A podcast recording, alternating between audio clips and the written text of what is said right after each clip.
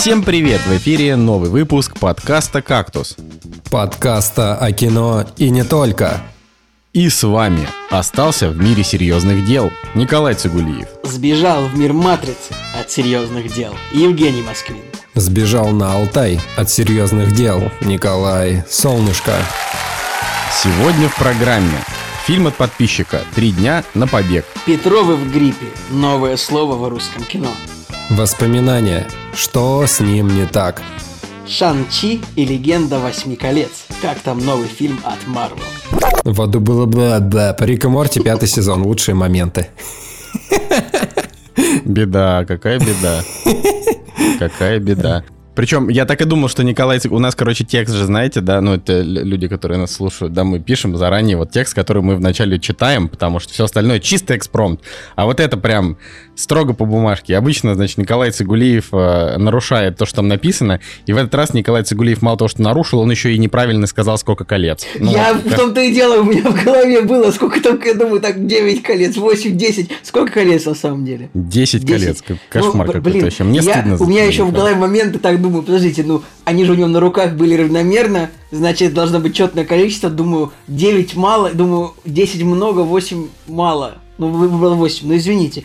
Вообще у меня в голове, когда я это читал, я такой думаю, сейчас, знаешь, как этот вот, не знаю, мне кажется, вот уже нету этого голоса в трейлерах, ну, вот где-то на третьей фазе «Мстителей» это вот было так круто. Marvel представляет. Мстители, финал. Ну, в трейлерах, типа, это всегда очень круто звучало, и у меня в голове, я, в, своей, в своей голове я прочитал э, это этим голосом. Короче, вот я, я, знаете, узнал недавно, что один из чуваков, который ведет, вел подкаст «Отвратительные мужики», значит, покинул проект, и я такой думаю, блин, ну, то есть, да, конечно, там «Отвратительные мужики» останутся, но без него это будет уже вообще не то. А, то есть, по факту, просто ушел там самый главный а, чувак из трио. А, а, а кто? Сальников. О, без Петра Сальникова, конечно, дискастингмен, это уже, ну, это как «Кактус», без, если бы я ушел, мне кажется.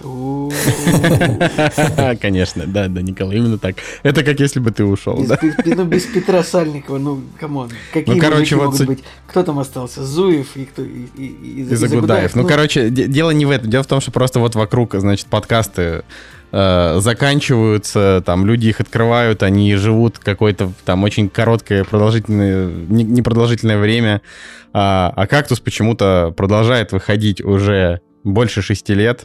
Все еще никто из нас троих не может дать себе четкого ответа на вопрос, почему так происходит. Но, собственно, вот мы здесь, вот мы вернулись спустя две недели а, этого импровизированного неожиданного отпуска, а, и... Всех приветствуем. А, да, друзья, и вам тоже, господа, привет. Всех приветствуем. Привет. И еще раз, вот, ну, были запросы от слушателей, почему же нас не было. Ну, мы уже это объясняли, все как бы там, не то чтобы мы не хотели записываться, но там один заболел, один уехал. Как бы просто, ну, вот, я так считаю, что, ну, иногда можно... Но заметьте, заметьте, что... Все равно, вот если посчитать периодичность нашего подкаста за эти, сколько, шесть лет, я не знаю, сколько он идет, эта периодичность, она была прям супер максимальная для проекта, за который люди не получают деньги. Все равно, я не думаю, я не думаю, что есть такие вообще проекты в интернете больше, кроме нас. Может быть, есть, может быть, есть, может, я не прав. Да-да-да. «Кактус» — это самый продолжительный, не знаю, подкаст. Некоммерческий, я бы так сказал. Я думаю, да, самый продолжительный некоммерческий подкаст, да, у которого... рекордно маленькое количество слушателей. Я бы, знаешь. Я бы сказал, что он не то чтобы рекордно продолжительный, он скорее, мне кажется, он самый часто выходящий. То есть я иногда смотрю какие-то подкасты, сейчас никакого, никакого дизреспекта ни в чьи адрес, посмотрю, что он там первого августа, следующий подкаст там двадцатого августа. Вот у нас такого не бывает, у нас бывают вот паузы, ну, на неделю, да. А, и, ну, ребят, не обижайтесь, камон, мы, мы вернемся же, все равно, мы же не... Э, Мы же не... Мы как Шан-Чи, который вернется. Ну, просто это тоже я вчера смотрел фильм, и там в конце второй сцены там написано, что Шан-Чи вернется в фильме «Шан-Чи два». Вот. Там было не так, кстати. Ну, там было десять колец вернуться. Ну, про Шан-Чи там не а, было. Да. Хорошо. Я все перепутал с Шан-Чи. Слишком сложное название для меня. Да-да-да. Николай, ты какой-то в тебе азиатский расизм, да, проснулся? Ты типа все, все на одно лицо, все на одно произношение, да, вот это. Может быть, надо просто чаще смотреть кино азиатское, чтобы оно не вызывало. Хотя мы вроде часто смотрим. А может... Короче, Николай Цигулиев через какое-то время он просто придет на... а, вот эту вот базу, где стоят эти вагончики, ну, типа строителей всяких гастарбайтеров, и скажет: так, кто здесь Шан-Чи? Где я пришел, отом... я пришел отомстить за своего отца. Кто здесь? Да. А, нет, на самом деле, просто, видимо, я давно не путешествовалась, как бы, и не видел вообще других людей, кроме а, тех, которые вот тут есть, собственно. Да. Ну что, Женя, расскажи нам про Boosty. Про Boosty? Слушайте, ребята, есть такой сервис Boosty, называется, ссылочка есть в описании к нашему подкасту, к этому выпуску. Что в нем такого замечательного? С помощью Boosty вы можете поддержать наш проект, а значит, заказать, например, фильм на просмотр, да, мы все втроем его обсудим, вот, и расскажем нашей аудитории о каком-то фильме, о котором, возможно, мало кто знает. Вот. Так что это отличный способ поддержать нас. Мы получим денежку, а вы получите безграничное удовольствие от обсуждения вашего любимого или нелюбимого фильма. Вот. Ребят, переходите на Boosty, это очень круто. Ой, да.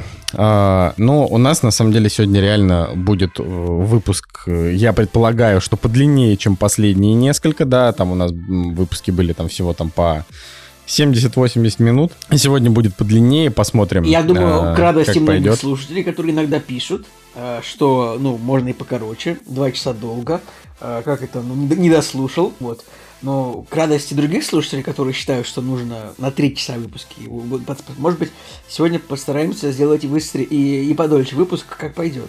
Да. Да, собственно, я думаю, что надо начать, как обычно, с нашего, нашей классической рубрики «Как прошла неделя», там, что хорошего, что плохого, вот, начните кто-нибудь. У, у нас, у нас с Женей была очень интересная на двоих история, мы ездили там работать в, в один город, в двухсот пятидесяти, в двухсот километрах от Питера, короче, и...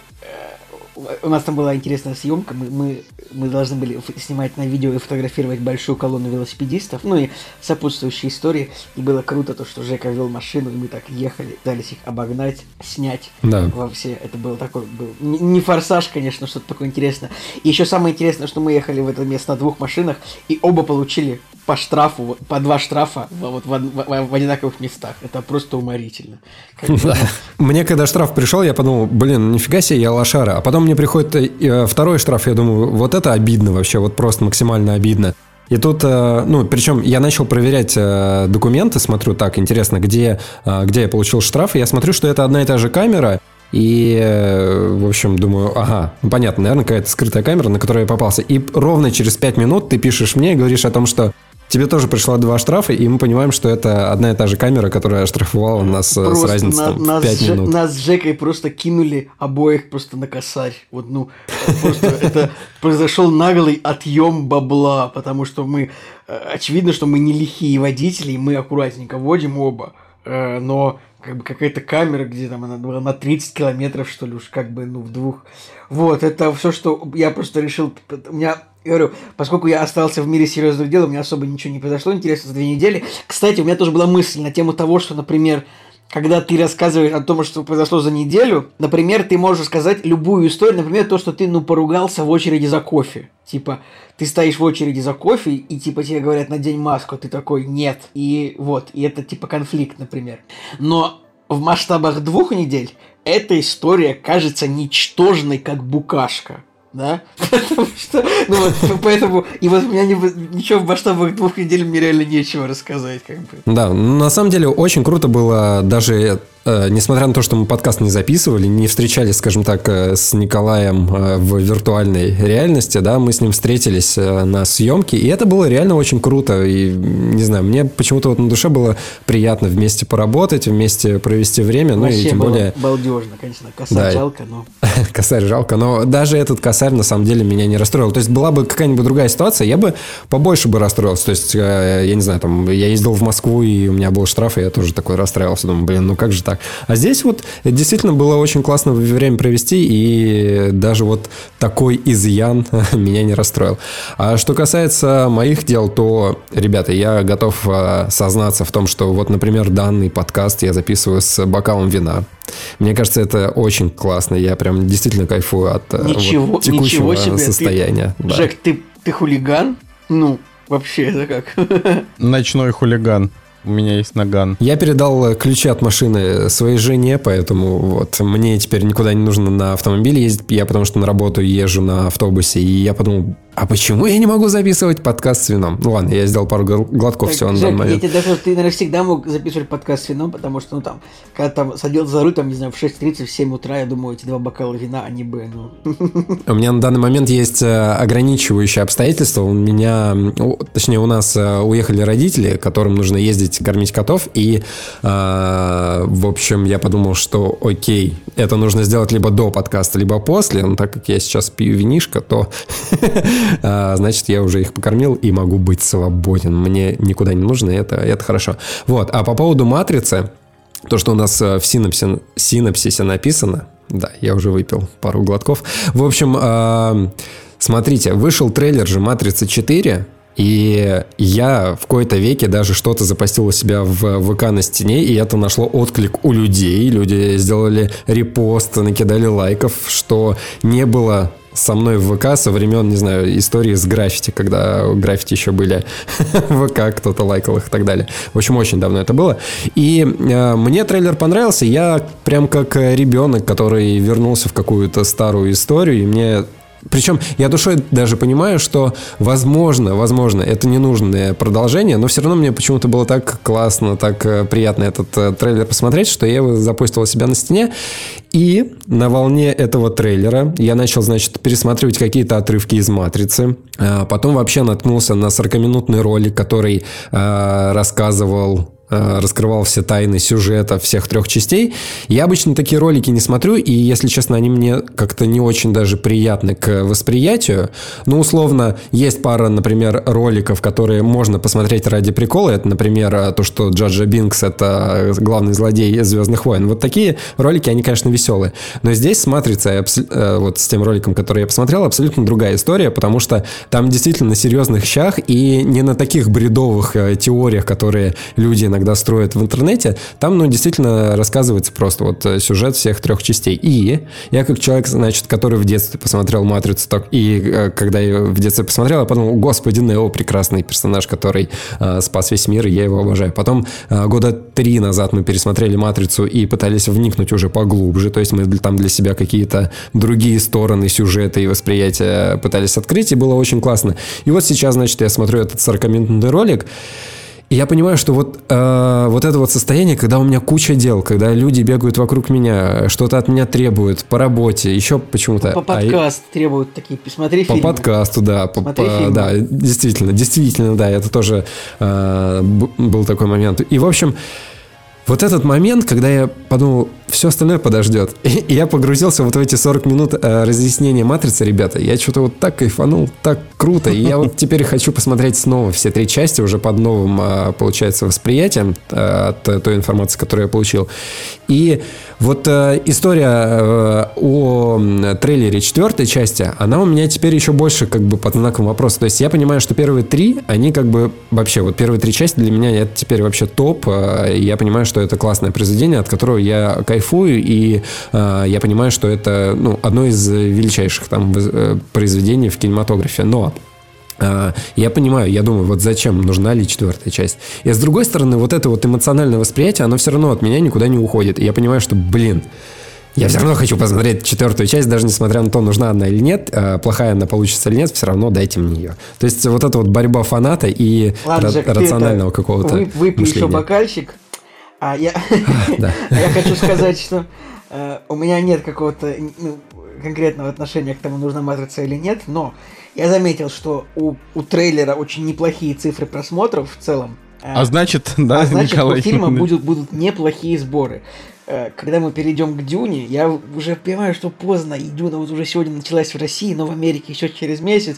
Я понимаю, что поздно я даю прогноз немножко, уже с поправкой на какие-то известные данные, но, но я...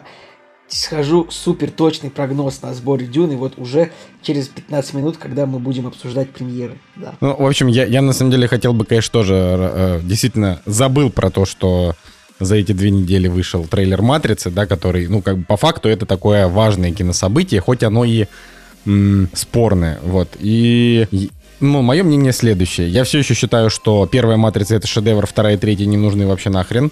И типа пересматривать их, ну, то есть их, их как бы... Не знаю, там было их столько можно пересматривать. Перестрелок с роботами балдежных, особенно в «Революции». Не, ну, короче, ну, это просто... Вот первая «Матрица» — это такое основополагающее кино, которое... М- по которому можно, там, не знаю, его можно включать в учебники, по нему можно писать философские трактаты, потому что «Матрица», она была как бы таким отправной точкой для вот этих рассуждений, в принципе, о природе «Матрицы». Это до сих пор одна из лучших киберпанковских картин, которые я, наверное, смотрел.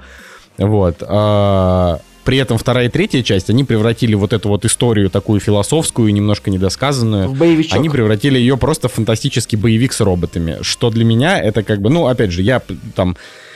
Я, наверное, пересмотрю трилогию перед четвертой частью, но, во-первых, я к самой четвертой части отношусь скептически, хотя трейлер был норм, но трейлер это реально как будто Джон Уик пять. Ну, то есть, ну, что да, это я, такое? Я как человек, это... сейчас, я как человек, который только что погрузился, да, вот в эти все теории и так далее, я просто хочу спросить, когда ты последний раз «Матрицу» смотрел? Ну, вот все три части. То есть, это был, да, давно все три было? Части давно. Первую я смотрел несколько лет назад. Блин, я типа вообще вторую и третью «Матрицу» я только в кинотеатрах смотрел, там, в тринадцать лет, я потом не пересматривал вторую, третью часть и первую. Ребята, наверное. У меня к вам есть просьба. Вот действительно, за все шесть лет, может быть, уже даже больше, что мы делаем подкаст, у меня реально к вам есть просьба. Пожалуйста, ради меня сделайте, сделайте что-то, вот, что мне будет приятно. Посмотрите тот видосик, который я вам в чат скинул. И потом расскажите вот свое мнение. Потому что э, восприятие реально вот э, всех трех частей, оно настолько переворачивается. И мне бы просто хотелось, чтобы вы со мной на одной волне вот этой вот оказались. Ну, я, наверное, сначала все-таки пересмотрю трилогию, потом уже посмотрю видео. Но моя любимая теория по «Матрице» — это то, что на самом деле Нео плохой, и агент Смит хороший. Моя вот любимая это прям очень топовая теория история. По «Матрице» — это то, что Джаджа Бинкс главный, главный ситх, а это все Сон Хёрли. Короче... Что у нас там, что у нас дальше там, давайте. Шуточку, шутку. Ну, короче, вот, поэтому, поэтому я вот могу сказать, что, э, типа, вот, по, по, в общем, вы что, реально не, не, не могли дать Киану Ривзу постричься? Ну, типа, я ну, тоже, по... кстати, не, не понял. Что за бред? Ну, зачем делать одного и того же персонажа из фильмов? То есть Киану Ривз выглядит одинаково уже из игр в фильмы, переходя из франшизы во франшизу. Ну, что за бред? Я не верю, что он по своей собственной воле... А, это, то есть я думаю, что это из-за контракта с Джоном Уиком, но это реально бред, потому что... Мистер Андерсон не должен быть похож на Джона Уика. Это два разных персонажа с разной философией. Да, ну, в общем, ждем, ждем. И я так и не понял, по какой причине Лоуренса Фишборна не вернули. То есть это, это как бы он все еще жив-здоров, и типа почему нет? Вот, это, это странно. Я видел да. в Твиттере какую-то смешную шутку, где Лоуренс Фишборн, э, в общем, просто фотка, где он из продуктового магазина выходит с какими-то, ну, с пакетами с едой, и типа какая-то была подпись о том, что, блин, почему человека не взяли. Я, я забыл шутку, короче, просто я видел смешную фотку Лоуренса Фишборна, который шопится. Вообще, вот все фотки от папарацци, они очень смешные, там всегда эти актеры идут там с какими-нибудь продуктами, ну, типа, делают обычные вещи. Ты такой думаешь, о, Лоуренс Фишборн несет пакеты э, с едой, ну. А он, он тоже а, человек. А мог бы, а мог бы предлагать таблетки, э, синие и красные, например. Вот. Ой, да, ладно. А, ну, у меня, наверное, в отличие от вас двоих, было самое насыщенное времяпрепровождение, да, за последнее время, ко- в кои-то веки. А, на несколько дней уезжал на Алтай, вот, и если кто-то из наших слушателей с Алтайского края, во-первых, я впервые узнал, что, м- как бы, есть Алтайский край, а есть горный Алтай, и это разные вещи. Ну, типа, Алтайский край — это субъект федерации, очевидно. Николай, ты вот говоришь слова, ничего для моего мозга с географией, стройкой по географии ничего не значит. Просто субъект, я приезжаю на Алтай. Субъект федерации — это юридическое понятие. Короче, я беру, я беру билет, типа я прилетаю в горный Алтай. И вот я такой думаю, я лечу Москва, на Алтай. А я прилетел. Хабаровский значит, край, значит, Приморский. Я прилетел... Господи, говори, говори, мой. Пожалуйста, я молчу. Ну давай, поперечисляй еще, спасибо. А, вот, и, собственно, и, короче, я очень сильно удивился вот этому всему, и я до сих пор так и не понял, что там к чему относится. Ну, типа, вот есть Барнаул, Алтайский край, да? Да. Вот, а есть Горный Алтай, там, где Горно-Алтайский. Все едут как бы в Горный Алтай, потому что там клево. Короче, странно, но я должен сказать, что э, мы, конечно, посмотрели там очень мало, потому что мы туда приезжали на свадьбу к другу, э, но, э, который, кстати, в одном из следующих подкастов все-таки появится, мы ему уже несколько лет обещаем его вернуть, вы его даже знаете, наши слушатели, которые с первого выпуска с нами, они знают. Ну вот, соответственно, история в том, что э, мне очень понравился Алтай, очень там красиво и, наверное... наверное, ничего более красивого э, в России в это время года я, наверное, не наблюдал. То есть вот мы были там, в, там, в Пятигорске, в Приэльбрусе, вот это все, но мне вот это не так понравилось, как сочетание вот этих вот разных цветов, там вот этот бирюзовая река Катунь, вот эти вот зеленые деревья, вот эти там серые камни. Короче, все было очень классно в этом плане, поэтому мы решили туда обязательно вернуться и нормально посмотреть. Вот, но, конечно, это вот, когда ты думаешь про... Ты видишь там цены в кафешках, даже в самых простеньких, и э, сервис, и домики за те деньги, что они там сдают, но это, на самом деле, это просто безумие какое-то. То есть у меня сейчас ощущение, что с ковидными ограничениями через пять перелетов в общей сложности в Европу будет дешевле слетать, чем куда-то в Россию, потому что это просто неадекватно. Ну, типа, ты приезжаешь, тебе там говорят, одному гостю говорят на рандом двенадцать тысяч ночь, другому восемь, третьему пять, и, и типа вот как настроение у, у ресепшониста.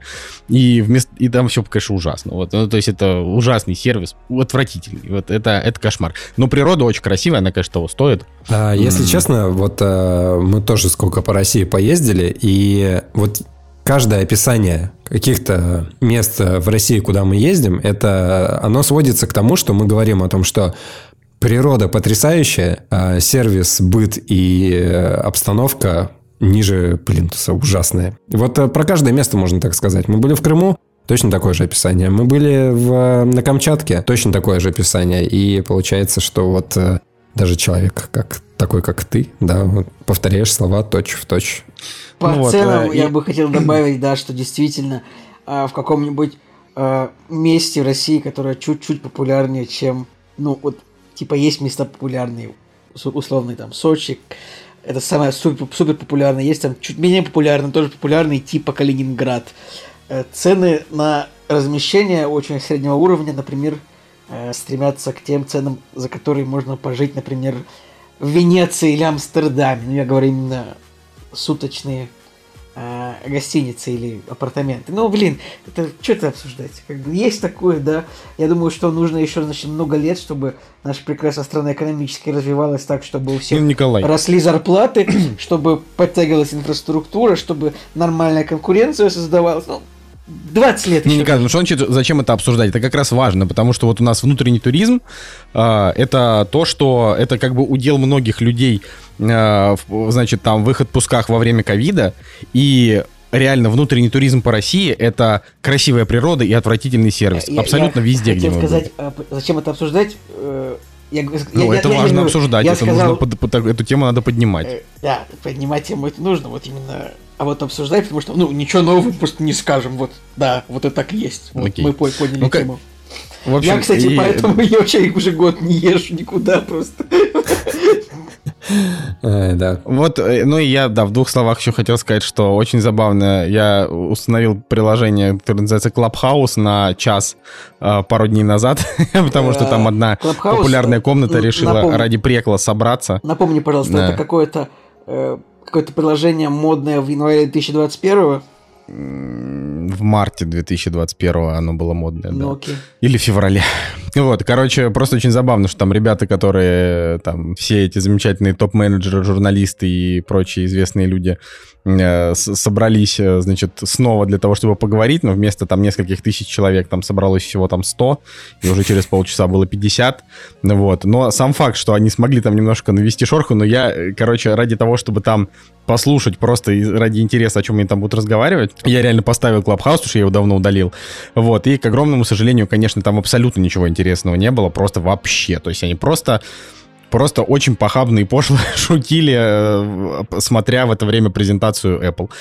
Вот, да. А тем, тем временем в... Значит, в, в релизе появилась игра Deathloop, и вот это, на так, самом стоп, деле, они, самая они, главная а, радость. А немного ли ты истории нам хочешь сказать? А я все, я хотел сказать, вот это главная радость. Вот Deathloop, я играю в Deathloop. Я вообще, вот я, мы сейчас закончим подкаст, и я пойду играть в Deathloop. Я вчера человек, который пару секунд сказал, а я все, двадцать минут поиграл. Но не все. Нет, я все, я закончу. Но, видите, вы хотели перехватить инициативу и не смогли, значит, я продолжаю рассказывать. Deathloop. Нет, нет, я хотел сделать глоток вина и сказать о том, что пора переходить к премьерам недели. Но нет, я хотел сказать про Deathloop, что, ну, как бы, как можешь серьезно говорить об игре, которую э, великая студия Arkane опять на, на персональный компьютер адаптировать не смогла. Ну, как бы... Ну, я думаю, что они с этим разберутся, но, конечно, да, Arkane bad, bad luck вообще...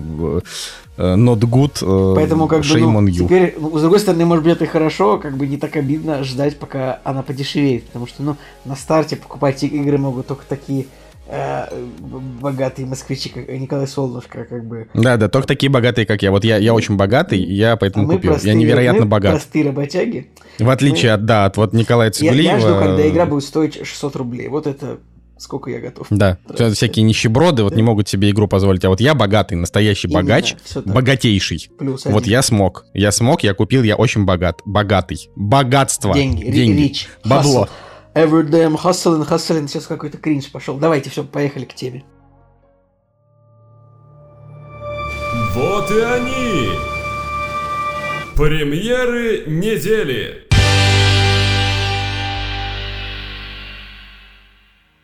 Премьерный день, шестнадцатое сентября две тысячи двадцать первого года, и главная премьера — это фильм «Дюна». И даже наш эс эм эм-щик Андрей, а, значит, уже... Я, даже, вообще, на самом деле, Андрей неправильно называть эс эм эм-щиком, Андрей — контент-менеджер. а, контент-менеджер Андрей уже я посмотрел «Дюну». Я бы вообще п- применял более, э, более уважительное слово, как «автор». Не знаю, мне почему-то кажется, что, что эс эм эм-щик, что контент-менеджер какие-то... Какие-то, не, ну почему? Ну, Андрей правда как, контент-менеджер. Какой-то, ну, типа... какой-то новояз вот этот отвратительный, мне не нравится. Господи боже мой. Не знаю, мне кажется... Пожалуйста, а... Николай, э, возьми сейчас руку, вот ладонь, да? Так, вот, взял. Взял? Взял ладонь? Взял. Теперь положи ее на свое левое плечо. Положил? Да. И стряхни песок. Вот, вот такими движениями. Вот так вот сделай.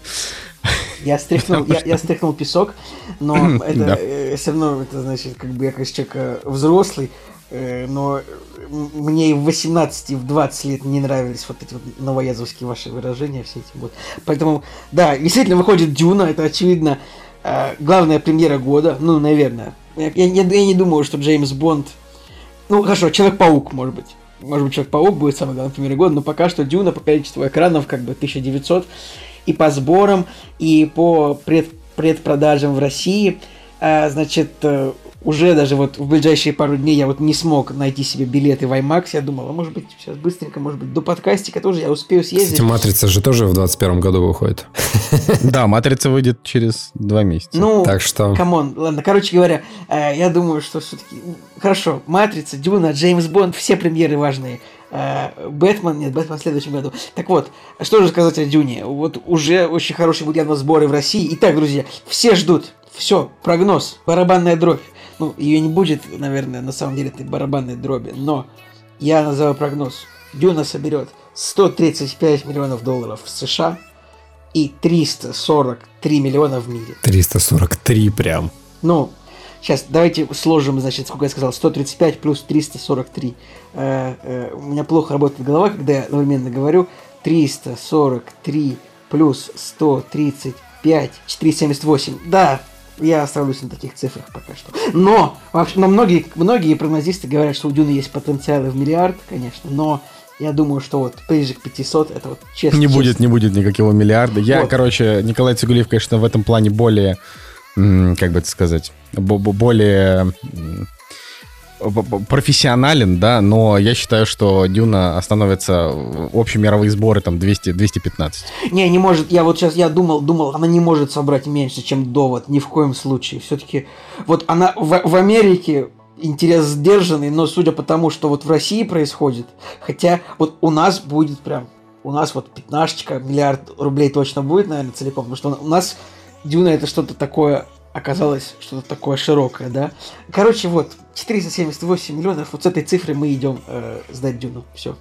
Слушайте, а давайте вот э, экспресс-анализ проведем той информации, которая есть на Кинопоиске. Вот если посмотреть на постер, да, э, то... У меня есть большие претензии к постеру, потому что он достаточно стандартный. Ну, вот этот набор э, лиц известных, которые как бы э, рождаются друг из друга. Ну, постер как постер. Из тысячи фильмов, которые мы видели, у них точно такая же схема. И э, вот даже на постере как-то ничего такого суперкреативного не придумали. Ну, то есть, главное, явно, что главная продающая фишка — это то, что они поместили э, Шалама, да, на... Как бы вот у него больше всего пространства на этом постере. Ну, странно. То есть, э, с промо-материалов меня уже как-то постер немножко отторгает. Посмотрел трейлер. Ну, трейлер тоже такой достаточно стерильный. Я понимаю, что э, все будет очень круто и по составляющим, по актерскому там составу, по, режисс... по режиссеру, По тем, кто вообще в списке создателей, значит, все очень круто. Но вот почему такой некреативный постер? Почему так как-то тускло, блекло? Не знаю. Хотелось бы вот чего-то более, наверное, интересного. У вас нет такого ощущения? А, у меня нет претензий к постеру. Мне кажется, что, ну, какая разница вообще, какой постер у фильма, если он выполнил достойно. Не, ну, а там не... просто постеров-то много разных. А то есть, не... там не только... Типа, они эти постеры с Брюсом Уиллисом, которые просто берут его фотки старые и ставят. Одну и ту же фотографию. Одну и ту же фотографию на четыре фильма. Как бы, э, э, вот к этому претензия есть, а к тому, что происходит с, с, с этим, нет претензий. Короче, суть в том, что мне, наоборот, нравится постер Дюны. Мне нравится, что вот он такой мрачный, зелено-серый, такой песочно, песочно-бирюзовый. Ну, в общем, это просто то, что то, какой будет фильм, я так понимаю, судя Кстати, по картинке, забавно, что из из-за того, что было просто триллиард этих переносов даты, когда фильм должен был выйти, у фильма... Кстати, как и у Джеймса Бонда, по-моему. В общем, у Дюны несколько трейлеров, ну, вот прям...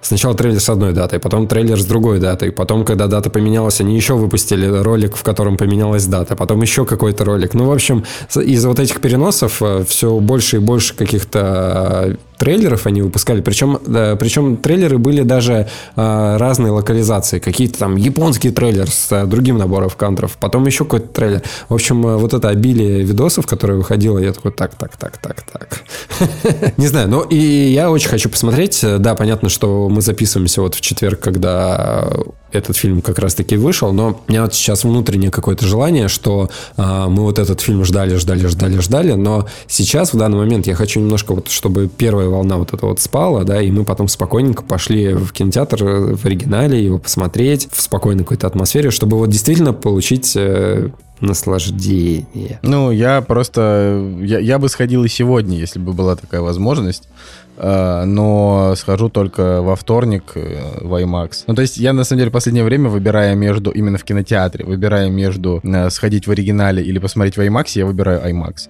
Ну, потому что, как бы, э, если мне очень захочется, я смогу посмотреть Дюну в оригинале и, э, и дома, а вот в IMAX... я его посмотреть второй раз не смогу. Ну, вот, поэтому... Ну, потому что он закончится, и все. Как бы, поэтому я, типа, выбираю вот сейчас смотреть такие, ну, как бы, фильмы, которые предназначены для такого, ну... для блокбастерного такого просмотра, для огромных экранов, я вот... Я считаю, что так правильно. Мне, конечно, грустно, что нету сеансов в IMAX с субтитрами, но это, наверное, не очень осуществимо. Я расстроен то, что фильм в три дэ. Меня это что-то... Я что-то, когда выбирал билет, смотрел, я такой думал... Фильмы вообще еще в три дэ даже выходят? В три дэ в две тысячи двадцать первом? Вы... Так, в смысле? Вот я хожу в IMAX, там Николай, все в три дэ Николай, мы было. Уже поняли, что ты ходишь в IMAX, ты можешь не говорить об этом в каждом предложении, пожалуйста. Это все потому, что я богат. Это, знаете, как деньги. Вот эта стандартная история. Звонит Николай Солнышко и говорит, а я пошел в IMAX. Все, давай пока. Все, давай пока, да. Ты сам позвонил. Все, все, уже трейлеры, типа. Короче, штука в том, что я по последним фильмам, которые в IMAX смотрел, это было тоже бывает, конечно же. Я старался ходить именно на те, которые без три дэ, потому что... Хотя нет, блин, наверное... Смотри, IMAX без три дэ практически нет. Нолан да только фига. Без три дэ. Николай, я тебе, я тебе больше скажу. Больше фильмов в IMAX без три дэ выходит, чем в три дэ. Вот точно тебе говорю, абсолютно. Какая-нибудь «Миссия невыполнима», «Джеймс Бонд». Вообще все эти фильмы, они выходят в IMAX без три дэ. И три дэ да. Сейчас уже... Форса... Кстати, не помню, «Форсажи» последние в три дэ, не в три дэ. Ну, короче, сейчас уже, по-моему, меньше... Вообще, зачем оно... Блин, я вообще не понимаю. IMAX три дэ — это самое крутое вообще, что есть. Вот IMAX без три дэ — это, конечно, клево, потому что он именно был снят на IMAX-камеры. Ну, вот, типа, Нолана круто смотреть в IMAX без три дэ. Но IMAX три дэ — это же просто кайф. Это вот, типа, ну, я не знаю. Это для меня просто на один балл оценка выше фильму. Потому что, если хорошо используется. Потому что, ну, опять же, то есть я не фанат именно обычного три дэ, потому что он затемняет картинку и прочее. Но, чуваки, ну... Ну, IMAX, блин, ну я это на, же я, просто... Блин, мне кажется, в три дэ вообще, вообще последний фильм смотрел, это были «Мстители. Финал», у меня такое чувство. А дальше я всегда игнорирую Зануда. Эти очки просто. Я, если честно, я даже не могу вспомнить, что я в IMAX последнее смотрел. Ну, то есть я точно помню, что я смотрел какого-то «Аватара», ну, не какого-то, в смысле, а «Аватара», а вот что было после в IMAX вообще, вот очень как-то тяжело. Условно, наверное, какие-нибудь «Звездные войны», может. Приезжайте, приезжайте в Москву, когда разбогатеете, и будем с вами ходить в IMAX. В общем, у Дюн восемь и два сейчас на кинопоиске. Поиске на IMDb восемь и семь, оценок пока там и там, и там по пять тысяч, но понятно, что все, все уже, кто сходил, да, все такие, вот, хорошо, но... у всех есть какое-то но. Реально. Вот э, все, кто мне про Дюну уже успел рассказать к данному моменту, все ты говорили, заметил, Жень, что потрясающий фильм, одинаковое но, но и одинаковое. Абсолютно. Все говорят одно единственное одинаковое но, что это просто пролог, потому что будет сиквел, и без него фильм типа не, э, ну да, поэтому вот не завершен. Давайте я, я скажу честным языком. Наверное, фильм я, конечно, не смотрел, но, вероятно, без второго фильма первый на помойку. Но чтобы, ну, камон, я, я еще так понял, что даже не половина первого фильма в книге, даже не половина книги в, в фильме в первом, а, а где-то треть, да, и в целом, возможно, там сюжет немножко, вот если, короче, если отрезать из э, книги Дюны финал, то гумозный сюжет в целом получится. Хотя я люблю эту книгу очень сильно, но там она прям читается очень, очень интересно, но вот как бы вот финал, он там так прям бах-бах-бах молоточком э, забивает гвоздики вот в то, что это прям было весело, круто, интересно. Но если отрезать финал, то так себе. И если отрезать еще половину э, книги, то прям средненько, типа, просто, значит, ну, одна интересная история, вот как, значит, Харконнены э, переиграли Атрейдисов, и все. Вот это вот весь экшен, который происходит в первой половине книги. А дальше Пол Атрейдис бродит по пустыне и смотрит на мусульманские обряды, что не, не говорю, что это плохо, но просто это не, не все супер весело. Вот, поэтому, конечно же, мы обязательно всех призываем пойти в кино на этот фильм, чтобы у них хватило денег, мотивации снять вторую часть.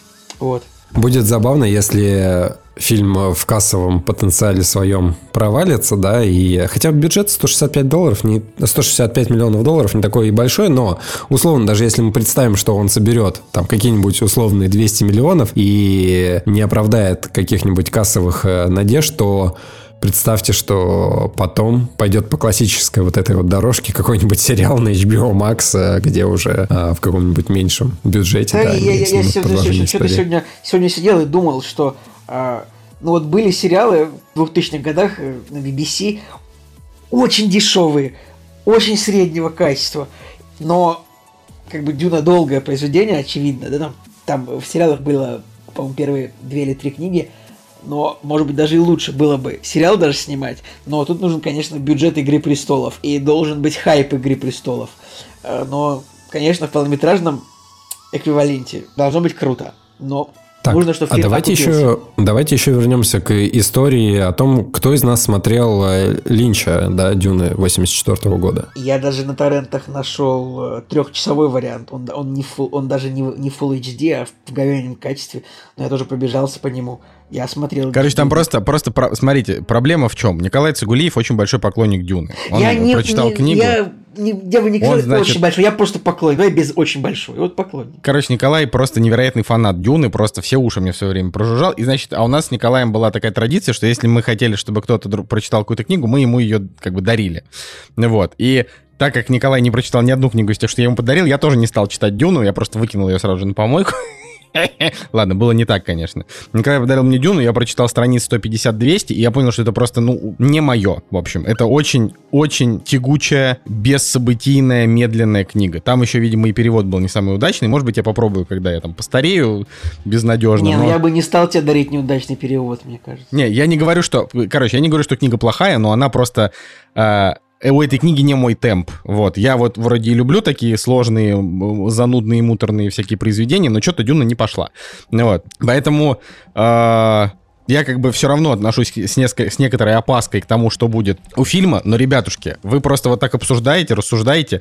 Давайте я вам напомню, это Дени Вильнёв, один из величайших режиссеров современности. Возможно, в топ-три лучших режиссеров современности с точки зрения визуала. Так что Дюна, скорее всего, трахнет, простите, в уши и в глаза вас обоих. И вы будете сидеть и думать, вот это да. По поводу Дени Вильнёва, это, наверное, самый лучший вообще режиссер из тех, кто вот, кому можно дать какой-то первоисточник, чтобы он его перенес. Я, я так думаю. Ну, мне так кажется.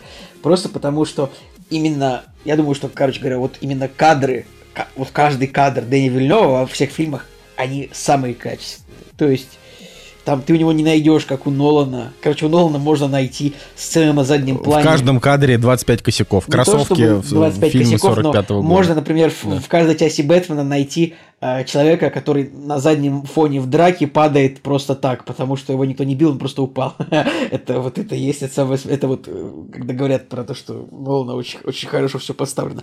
Но вот Дени Вильнёв, он самый качественный режиссер вот современности, я так думаю, да. Но, может быть, может быть, Дени Вильнёву, может быть, не хватает чуть-чуть собственной креативности. Это, это такое мнение. Ну, то есть, я слышал... Ему динамики мнения... не хватает, слышал, а креативности а, ему хоть отбавляй. Я слышал о Дюне то, что вот это прям слишком перенесено один в один. И вот, например, если сравнивать, сравнивать с линчевской Дюной, где было немножко от себя каких-то таких вещей, которые, вот, которых в книге не было, они были изменены. Вот у, у, у Вильнёва такое не наблюдается, потому что он скрупулезно прям перенес вот почти все как есть. Вот. Поэтому можно немножко обвинить режиссера в отсутствии креативности, а в, в слепом, в слепом следовании э, книжному канону, что одновременно может быть и хорошо для фанатов книги, но может быть тяжеловато для обычных зрителей. Короче, посмотрим. Тут очень много мнений. У, у меня в голове даже какой-то просто... У меня какой-то просто...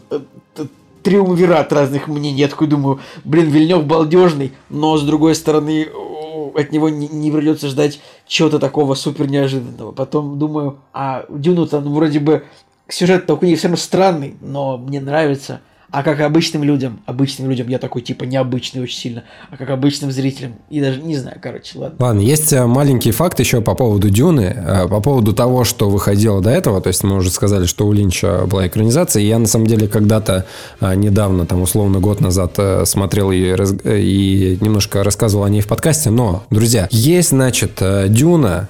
Мини-сериал двухтысячного года. Я упомянул, но они говорили. Да, да, да. Да, смотри, двухтысячного года, все отлично, можно его на Кинопоиске найти, но потом еще в две тысячи третьем году вышло продолжение, и смотрите, там играет Джеймс МакЭвой, Сьюзен Сарандон и, в общем, там еще всякие второстепенные актеры. Ну, просто забавно, что, вот, например, Джеймс МакЭвой в две тысячи третьем Макэвой, году играл. Он, там как бы продолжение, это, это «Дети Дюны», это уже третья книжка.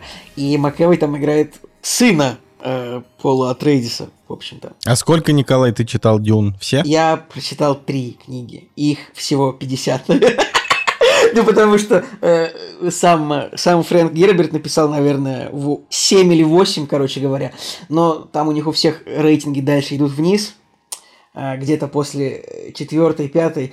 Ну, я почитал три книги, и дальше я просто, ну, как-то вот, ну, просто нет, да. Но первые три книги, они супер. Первая, вторая, они как бы вот, по большому счету, это одна... Мне кажется, что первая, вторая, это вот одна книга, по большому счету. То есть там просто какая-то пауза происходит. И логическая, вторая часть «Мессия Дюны» — это логическое продолжение первой. Вот третья книга «Дети Дюны» — это уже как бы про других героев и чуть-чуть по-другому. И вот сериал, который да, на би би си есть, он охватывает первые три книги. Кстати, «Детей Дюны» с МакЭвой я как раз-таки не смотрел, но... Просто, ну, наверное, после Вильнёва, честно говоря, даже после Линча тяжело смотреть эту экранизацию, ну, там... Ну, после Линча так костюмы, совсем тяжело. Там какие-то тряпки просто, ну, вот просто костюмы, я не знаю, купленные вот в магазине за углом у всех персонажей. А после э, Вильнёва, наверное, вообще невозможно будет смотреть эти все сериалы как бы с бюджетом в пять миллионов долларов. Так, что... так, ну ладно, мы говорим про Дюну, как будто других премьер нет, а на самом деле э, есть парочка фильмов, которые, например, э, называются «Молчание ягнят», выходит в повторный прокат, и для меня, как человека, который никогда не смотрел «Молчание ягнят», это тоже а достаточно... А ты не смотрел? Да, да, есть э, такие фильмы, которые вот... Жень, Жень плюс один, я тоже не смотрел «Молчание ягнят». Вы тоже, ты тоже не... Короче, слушайте, отдайте, отдайте я вот в двух словах. Короче, суть в том, что я просто не так давно посмотрел «Молчание ягнят». А, буквально, я вам сейчас скажу, когда, в две тысячи пятнадцатом году. Ну, то есть, э, это было так, что фильм, ну, как бы девяностого года, а посмотрел я его, получается, ну, там, во сколько? В двадцать, там, четыре, в двадцать три года, двадцать четыре. Вот. И, в общем, он не такой классный, на самом деле. прям... Ну, у него два, я прям два продолжения, ждал, два продолжения есть, Ганнибал и Красный Дракон, где... Вот Красный Дракон и Ганнибал мне нравятся больше. Ну, короче, и? я все равно... Обязательно надо смотреть «Молчание ягнят», просто не ждите, что это будет какое-то ультравеликое кино, и оно, его прекрасно можно и дома глянуть, вот, при всем уважении к, там, к прокатчику, к иной, иной кино. Удивительно, конечно, а, оценки восемь три, восемь шесть, пять Оскаров, топ двести пятьдесят. Да, и Коля Солнышко такой семь. А, ну, просто, блин, у меня, помните, я еще... А, был этот фильм, где Рассел Кроу играет математика-аутиста. Игры, «Игры разума». «Игры разума», да, но ну, вот я считаю, что «Игры разума» название... просто... Пап... Не запомнить название «Игр разума», Николай, это, конечно, великое, великое достояние. Продолжить, пожалуйста. Короче, эти фильмы, что «Молчание ягнят», что «Ганнибал», что «Красный дракон», вот они у меня э, скачаны, и это из того разряда, когда эти фильмы лежат у тебя на жестком диске, и ты такой, так, ну вот, может быть, я в следующий раз их посмотрю, и вот этот вот, может быть, в следующий раз он как бы все оттягивается, оттягивается, оттягивается. Но забавно, что вот «Ганнибал», например, Ридли Скотт снял. Но, в принципе, Ридли Скотт в две тысячи первом году, ну, должно же быть хорошо, но вот почему-то ну, все никак не... Ну, «Красного дракона», я, я, я путаю режиссеров Брайана Сингера и Бретта Рэтнера, кто-то из них двоих снял «Красного дракона», мне кажется, и, ну, тоже... Прикольно, нет. Хотя не прикольно, а вот просто обычно. Просто обычный режиссер снял обычный фильм. Короче, что дальше? «Узники страны призраков» с Николасом Кейджем. Он, причем, он выходит в О, кинотеатрах да. шестнадцатого сентября, а семнадцатого он выходит уже в «Цифре». О, да. То есть, да, вот. Это очередной фильм, который посмотрит... Не знаю, уже Жень, не Москвин. Да, я не посмотрю, я не смотрел все последние фильмы с Николасом Кейджем, но на самом деле нет. Но, нет, высказ... но высказываешься ты о них очень экспертно всегда. Да, но, да, но, да, но, да. но, но, что я хочу сказать про «Узников страны призраков». Понятно, что «Свинья», в принципе, как артхаус какой-то и вот такое вот независимое кино, оно выглядело интересно, да, и не такой трэш, типа, что-то там «Страна Уилли» или что там до этого уходило, да, когда ты уже понимаешь, что это трэш, а вот «Свинья» — это, может быть, драма, там, да, или что-то более-менее такое серьезное, которое можно посмотреть, но... «Узники страны призраков» — это такой как бы трэш, но он все-таки отличается в сторону уже чего-то, что могло бы быть более интересно широкому кругу зрителей. Но у него и оценки условно там... Хотя, блин, на «Кинопоиске» шесть один, на «ай эм ди би» четыре девять. Просто кинопо... как это? На «Кинопоиске» рейтинги фильмов с Николасом Кейджем начали исправляться. Вот это интересно, что последние несколько фильмов, они как бы... Кроме фильма «Джиу-джитсу. Битва за землю».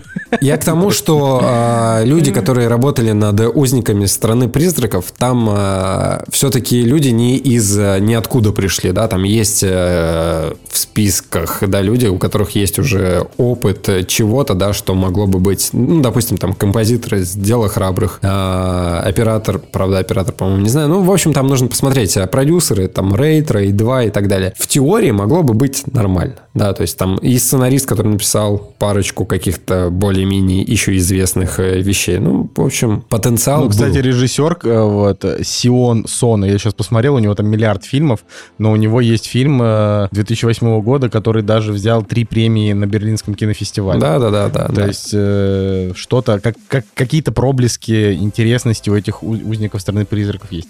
Короче, на этой неделе, на самом деле, выходит еще фильм, который у нас перевели как «Безумное кино для взрослых». О, про это учительницу. Же тот самый, да, который... Да, был... это тот самый фильм, который типа про, про секс-тейп учительницы, который что-то там всплыл, и как она начала там бороться э, с предрассудками. Кстати, вот. если, если интересно, э, как же «Луни» переводится? Мне кажется, фильм должен называться в оригинале, э, э, в общем, «Неудачный, неудачный секс» или... «Безумное порно». Типа. Да, да, да, да. Он, он так, он так и назывался, да. Просто его «Неуместный да. трах» или «Безумное порно» изначально. Да, да, название. Да, точно. Вспомнил, вспомнил. Я пытался вспомнить, как оно.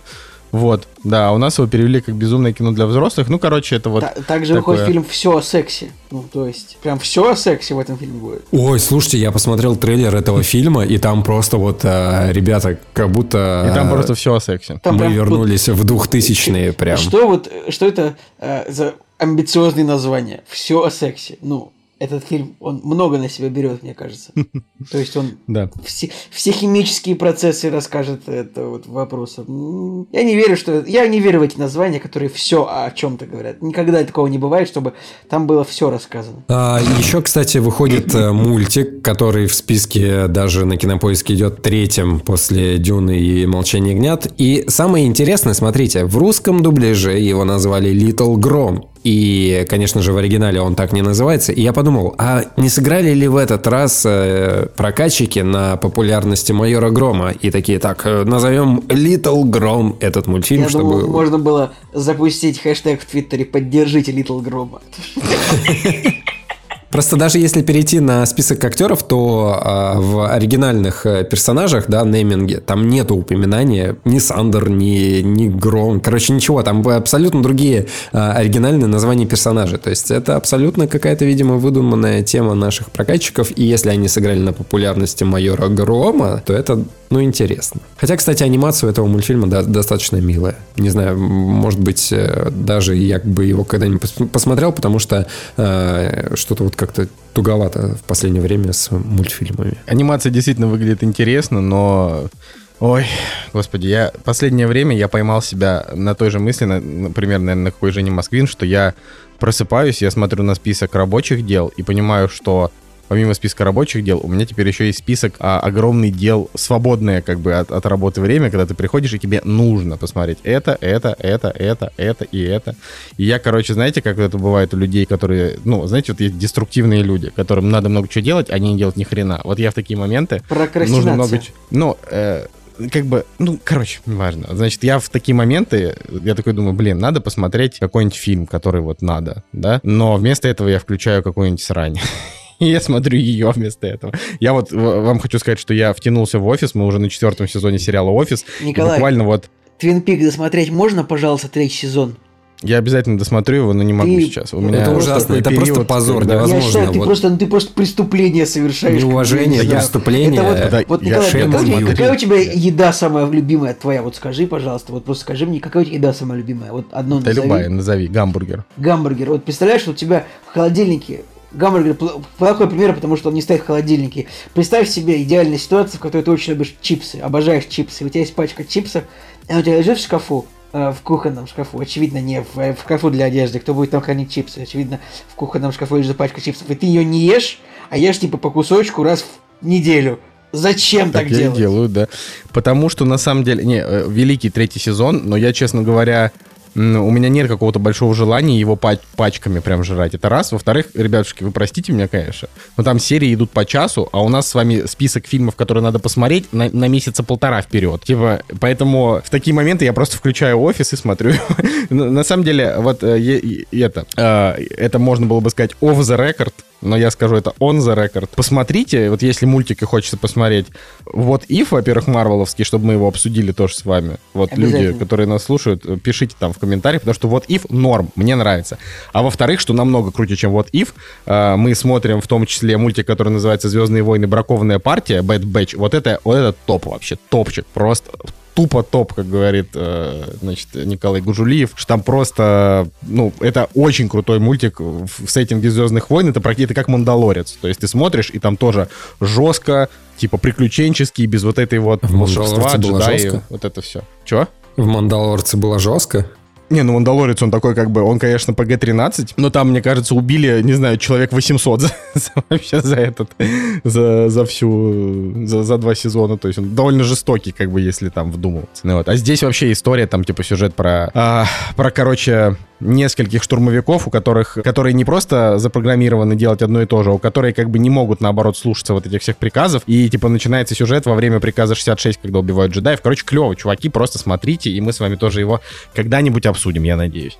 Ну, вот. Но я обещаю, что Twin Peaks будет досмотрен без вообще... Ну, потому что, блин, да он мне самому нравится, чё? Вы думаете, что я, типа, тяну время? Вот просто... У меня в том-то дело не то, чтобы я думал, у меня просто нет объяснений, почему ты его не смотришь. Ну, в общем-то, Ладно. Вообще, я, знаете, я, давайте так, как вам объяснение? Я все еще не могу прийти в себя после той серии. Вот. Потому что после нее вообще, после нее вообще кажется, что на телевидении никто не может снять ничего лучше, знаешь? Да, ты такой думаешь, блин, есть, есть такое. Слишком, слишком хороша эта серия, она прям... Блин, я бы, кстати, еще вкинул то, что я про оставленные The Leftovers я рассказывал в одном выпуске. Сейчас да, я просто был. добью, что... Супер финал у сериала, очень хороший, ну то есть прям супер эмоциональный, очень добрый, и как бы вот из тех сериалов, как бы, где рассказывается на самом деле просто история обычных людей, там где есть и любовь, и драма, это, наверное, один из самых лучших сериалов. Я даже, мне кажется, у меня ему девять стоит, я думаю, всегда вспоминаю и думаю поставить ему десятку, ну просто потому что кайфово, супер эмоционально, очень невероятно сыгранная классная история, как бы вот. Не, не, не похоже на Lost совсем, на самом деле, если сравнивать с другими проектами э, Линделофа. Ну, короче, друзья, Leftovers, оставленный, кому нужен сериальчик на тридцать серий, где есть эмоции, привязанность к персонажам, как бы вот это вот все, э, обязательно смотрите. Вот. И вот он даже лучше, чем Twin Peaks, на мой взгляд, потому что, ну, в Twin Peaks, к сожалению, нету, по большому счету, эмоций между персонажами. Ну, мало очень. То есть там, ну, нету там любви, отношений. Там вот есть, типа, загадка, и чё это произошло сейчас. В, в, в оставленных, конечно, немножко по-другому все. И поэтому всем советую тоже. Поэтому нам нужно ехать дальше, друзья. Да, поехали. Поехали. Ну, вообще, надо как-то два слова про, про цифровые релизы. Ну, мы же mm-hmm. как бы делаем это, да? Мы делаем. А, фильм «Аннет» с Адамом Драйвером и Марион Котийяр, который, по-моему, отметили неплохо в Каннах. Вот он выходит шестнадцатого числа в цифре. Значит, фильм «Панчары. Глобальное закругление». О, Господи. Его тоже. Да, потом, что, значит, на Netflix выходит «Хи-Мэн и Властелины Вселенной», но я не знаю, что это такое. Это, видимо, вторая часть первого сезона. Я, короче, я не знаю, что это такое. Вот. Я просто смотрю и, и пока не могу понять. И там как бы... Вот, вот в этом нету этого Кевина Смита, то есть это что-то другое, тоже мультик, ну, короче, не знаю, у меня нет пока никакого объяснения, и искать я его тоже не хочу, вот, а «Черная вдова», ее можно будет официально посмотреть семнадцатого сентября. Также семнадцатого сентября на эйч би о выходит фильм Клинта Иствуда «Край мачо», который у нас перевели как «Мужские слезы». У него метакритик уже, к сожалению, пятьдесят три, поэтому... А... Мало, мало хорошего здесь. Вот. На Море ТВ семнадцатого числа выходит э, сериал «Утраченный символ» по Дэну Брауну. Это тот, который э, Код да Винчи, «Ангелы и демоны», но вот почему-то без Тома Хэнкса, а вот отдельным, отдельным сериалом. Но «Утраченный символ», если что, крутая книга, поэтому сериал должен быть тоже хороший. Вот, это все из интересного. Окей, давайте поговорим и... про то, что посмотрели. Да, поехали дальше. «Кактус» — подкаст о кино и не только. Так, друзья, наконец-то мы перешли к обсуждению полнометражных фильмов, которые мы посмотрели к этому выпуску. И первым в этом списке, почетном списке, является фильм новый Кирилла Серебренникова «Петровы в гриппе». Я его посмотрел, ребят, нет. Сразу вот предыстория. Посмотрел его на Ленфильме в Санкт-Петербурге. Хочу выразить вот прям действительно мое почтение Ленфильму и тем, кто занимается кинотеатром. Его немножко еще как-то привели, еще больше привели в порядок. То есть там сделали небольшой апдейт пространства и стало прям вообще замечательно. Потрясающая атмосфера действительно кинотеатра. Не какой-то, скажем так, ну, допустим, ты приходишь в Родину, и там вот, ну, совсем что-то старое. Ты приходишь в какие-нибудь молы, комплексы и так далее, там вот это вот все попкорн и так далее. А Ленфильм, вот атмосфера на Ленфильме, если вы когда-нибудь будете в Петербурге, или вы живете в Петербурге, но не были там, то там вот действительно атмосфера утонченная, она не уходит прям совсем в какие-то вот старые кинотеатры или совсем новые, а действительно выдержана какая-то грань приятной и такой теплой атмосферы. Классно. И тем более там выдают билеты. Это плюс в копилочку. Ну да ладно. В общем, фильм Кирилла Серебренникова. Человек, который снял «Лето», изображая жертву, «Ученика» и еще пары фильмов, которые у него выходили до этого.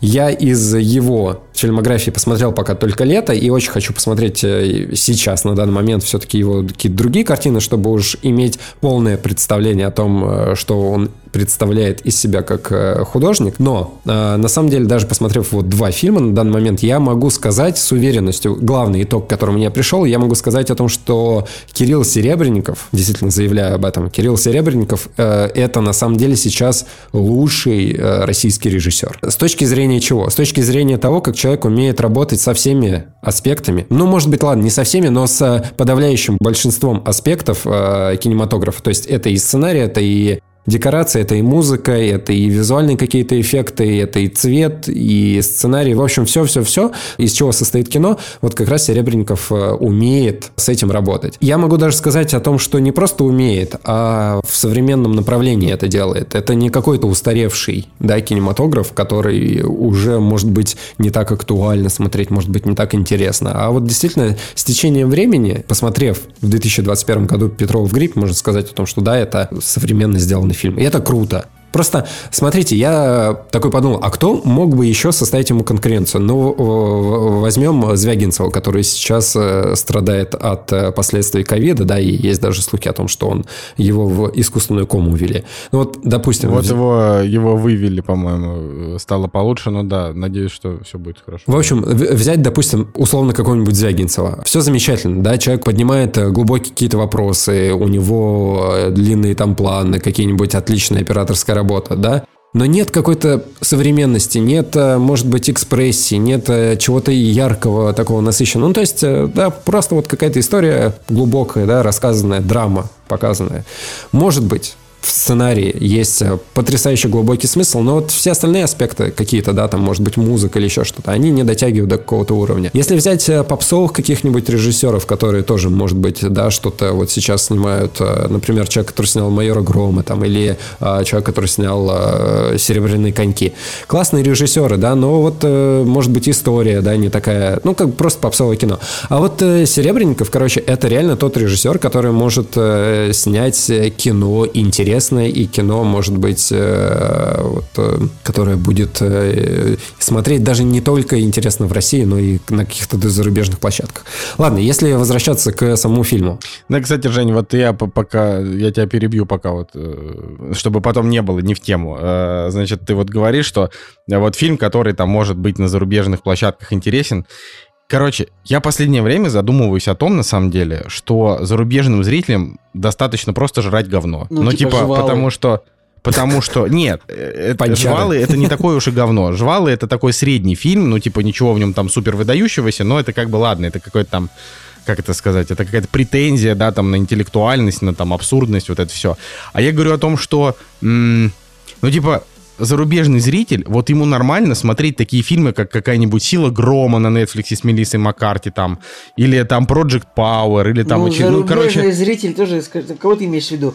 Николай, смотри, есть тоже разные категории зрителей. Есть там зрители, да, которые типа стриминг смотрят, есть те, которые в кинотеатры ходят. Мне кажется, Я вот... говорю про зарубежного массового зрителя. Вот. Ну... А как бы вот именно если говорить про зрителя...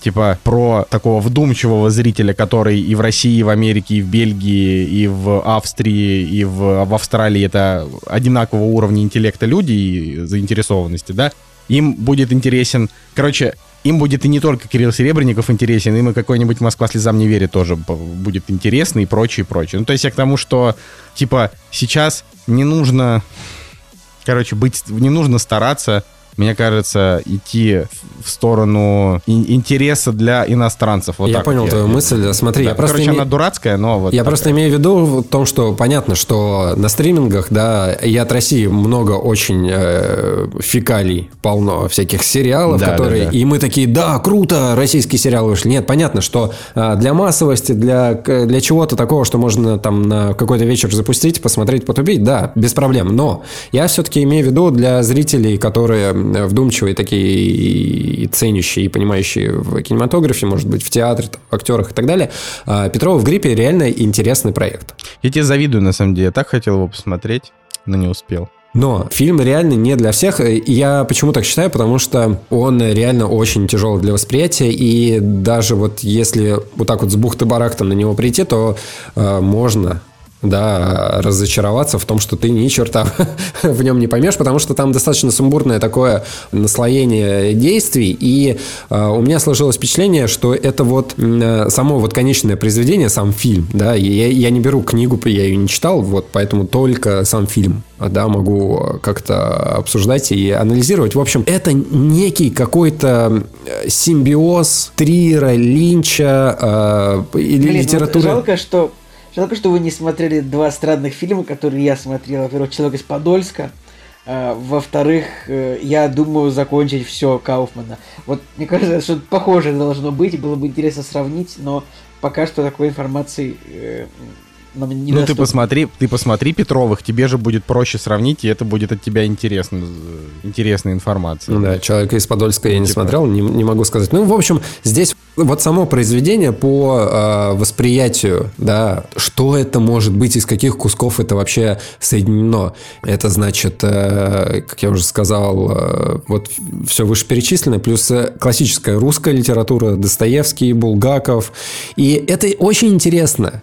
Это какие-то вот театральные еще плюс постановки. Это реально очень интересный симбиоз классической какой-то русской литературы, которая поднимает душевные страдания вот русского человека. Плюс сравнение с вот такими режиссерами, да, как там Триер или Линч. И вот это вот все сплетено в одном произведении. Очень классно. Сама картина – это очень такая театрализированная, на самом деле, постановка. То есть, да, это кино, безусловно, бесспорно. Это прям действительно произведение, но а, в нем от кинематографа очень много, от театра очень много. Ну, понятно, что Серебренников сам, как заведующий там театром, да, он, наверное, вот этот опыт переносит на большой экран. И если бы, вот, допустим, да, как пример, если бы в театре декорации могли бы сменяться бесшовно, да, раз декорация сменилась, два, и как бы зритель этого не заметил, не нужно там выключать свет для этого, не нужна какая-то пауза, то «Петровы в гриппе» смотрелись бы реально как театральная какая-то постановка, где декорации сменяются одни за другим. Это очень интересно. Пока не касаюсь еще сценария, еще немножко про техническую сторону хочу сказать.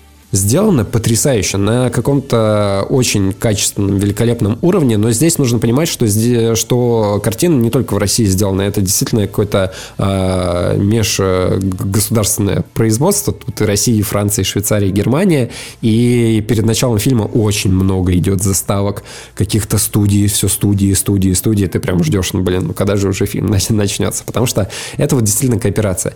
И я даже удивлен, что фильм-то в России вышел в прокат, потому что я даже не знаю, кому он больше нужен. Он больше нужен на России, да, или это все-таки э, запрос э, людей из, э, из Европы, да, из, ну, кто вкладывает деньги, да, в производство э, на создание этого фильма, потому что, ну, во-первых, сам Серебренников достаточно спорная фигура, которая успела уже и под домашним арестом посидеть, и, по-моему, и в, и в тюрьме даже, да, в заключении. Нет, в тюрьме не сидел. Ну, в общем, да, все равно какое-то, да, преследование было политическое, уголовное, там, и так далее. И в самом фильме тоже поднимаются такие вопросы, и кадры мелькают, да, там, и мужики целуются, и, ну, короче, мне кажется, что сам фильм мог бы быть неугодным, да, к просмотру. Ты подожди, Жень, видишь, фишка в том, что его просто пока никто еще из депутатов и активистов не посмотрел. Как только посмотрят, все сразу начнется. Это надо только подождать. Я думаю, они просто не поймут, потому что тут думать нужно над этим фильмом, а там как бы... Ну, хотя это тоже обратная сторона. Просто, знаешь, недумающий какой-нибудь депутат увидит, что в кадре сосутся мужики, и он такой... Да, да, да. Именно это я, я тебе, об этом я тебе и говорю, что э, пока возможно смотрите, потому что, скорее всего, э, э, скорее всего, там будет очередное собрание уважаемых людей на Первом канале в каком-нибудь ток-шоу, где они будут говорить: вот у вас тут садомия, у нас, да и у нас вообще, там ребят, дети. И, и вообще, ребят, скоро интернет закрою, поэтому, ну, смотрите. Да, пока. Да, это на самом вообще, деле. Вообще, реально, ск- делайте как Женя, реально, ну. Скачивайте вообще весь интернет. Ребята, я весь контент. Заказываю себе восемнадцать, диск на восемнадцать терабайт. А, а это он будет внешний или внутренний? Внутренний. Сколько такой стоит? сорок один. Прикольно. Чисто вот, ребята, фильмы. Поступайте как Женя, реально скоро закроют интернет весь, поэтому те люди, люди, у которых будет храниться на физических носителях цифровой контент, это будут... новые биткоин-миллиардеры, поэтому вот, вы, вы меня услышали. Ладно, вернемся Короче, к... Короче, давай, да, давай, давай лучше, потому что, Женя, ты сейчас, ты реально вот в своем рассказе очень сильно растекаешься мыслью по древу. Давай, значит, я тебе вопросики позадаю, да? Так будет это проще, важная информация а то... была, на самом деле, вот перед... Ну, Нет, давай, я давай, понимаю, что давай, она важная, да. но ты как бы, ты прям вот уже это... Ты как бы все, все, все много об, об общем, очень мало о частном. Скажи, пожалуйста, ты понял сюжет? Я просто, я говорю, я читал книгу, я фильм не смотрел, поэтому мне интересно. Там, там понятный сюжет, там понятно, там есть ли зацикливание в финале, есть ли... Э, ну, вообще движение по сюжету. Зацикливание есть. Смотри, я фильм не понял э, до конца. То есть это реально та картина, над которой нужно сесть и потом часика два еще, наверное, подумать, может быть, с кем-то пообсуждать, чтобы понять вот все какие-то логические, может быть, моменты. Он реально сложный для восприятия, потому что там очень много всего происходит, там очень много каких-то подсмыслов, подтекстов и, э, на первый взгляд, бессвязного, да, что на самом-то деле связано. Вот, поэтому там действительно нужно сидеть и каждое действие, наверное, персонажа анализировать, и что хотел сказать автор. Да, да, вот это непростой фильм для восприятия. Для меня, я, я честно говоря, вот э, я его сидел, воспринимал, э, старался, да, пытал, пытался уловить все смысловые какие-то нагрузки, ради чего вообще этот фильм был снят, да, ради чего это произведение вообще существует, но э, во время просмотра это достаточно сложно. Фильм заканчивается, и действительно, да, вот где-то, наверное, через час, может быть, через два, ты такой, ага, вот там вот было. Ну, короче, вот прочитай, вот. прочитай теперь книгу тогда. Да, вот, нужно и читать. И расскажи, как. Ну, я, я не очень хочу ее читать. Интересно. Я не очень ее хочу читать. А ты почитай. Николай, а ты книги... Почитай. Книги, ну что ты еще будешь? Ой, Игорь советовать. Давай. Суть не в том, что я не хочу читать, потому что это книга. Суть в том, что мне сама тематика может быть уже не так интересна. Короче, во-первых, в фильме присутствуют библейские вот эти вот все тематики, которые мы любим. Добро, зло, Воланд, демон вот этот вот, который давлеет над человеком. Реальность, нереальность происходящего. Произведение строится на этом. Плюс это все еще переносится на российскую действительность. Вот э, некого города Н, классического, стереотипного русского города с плохими дорогами, водкой, проблемами простых русских людей, где нехер делать, да, где, я не знаю, вот э, все вот то, да, та стереотипная Россия э, города Н, которая существует.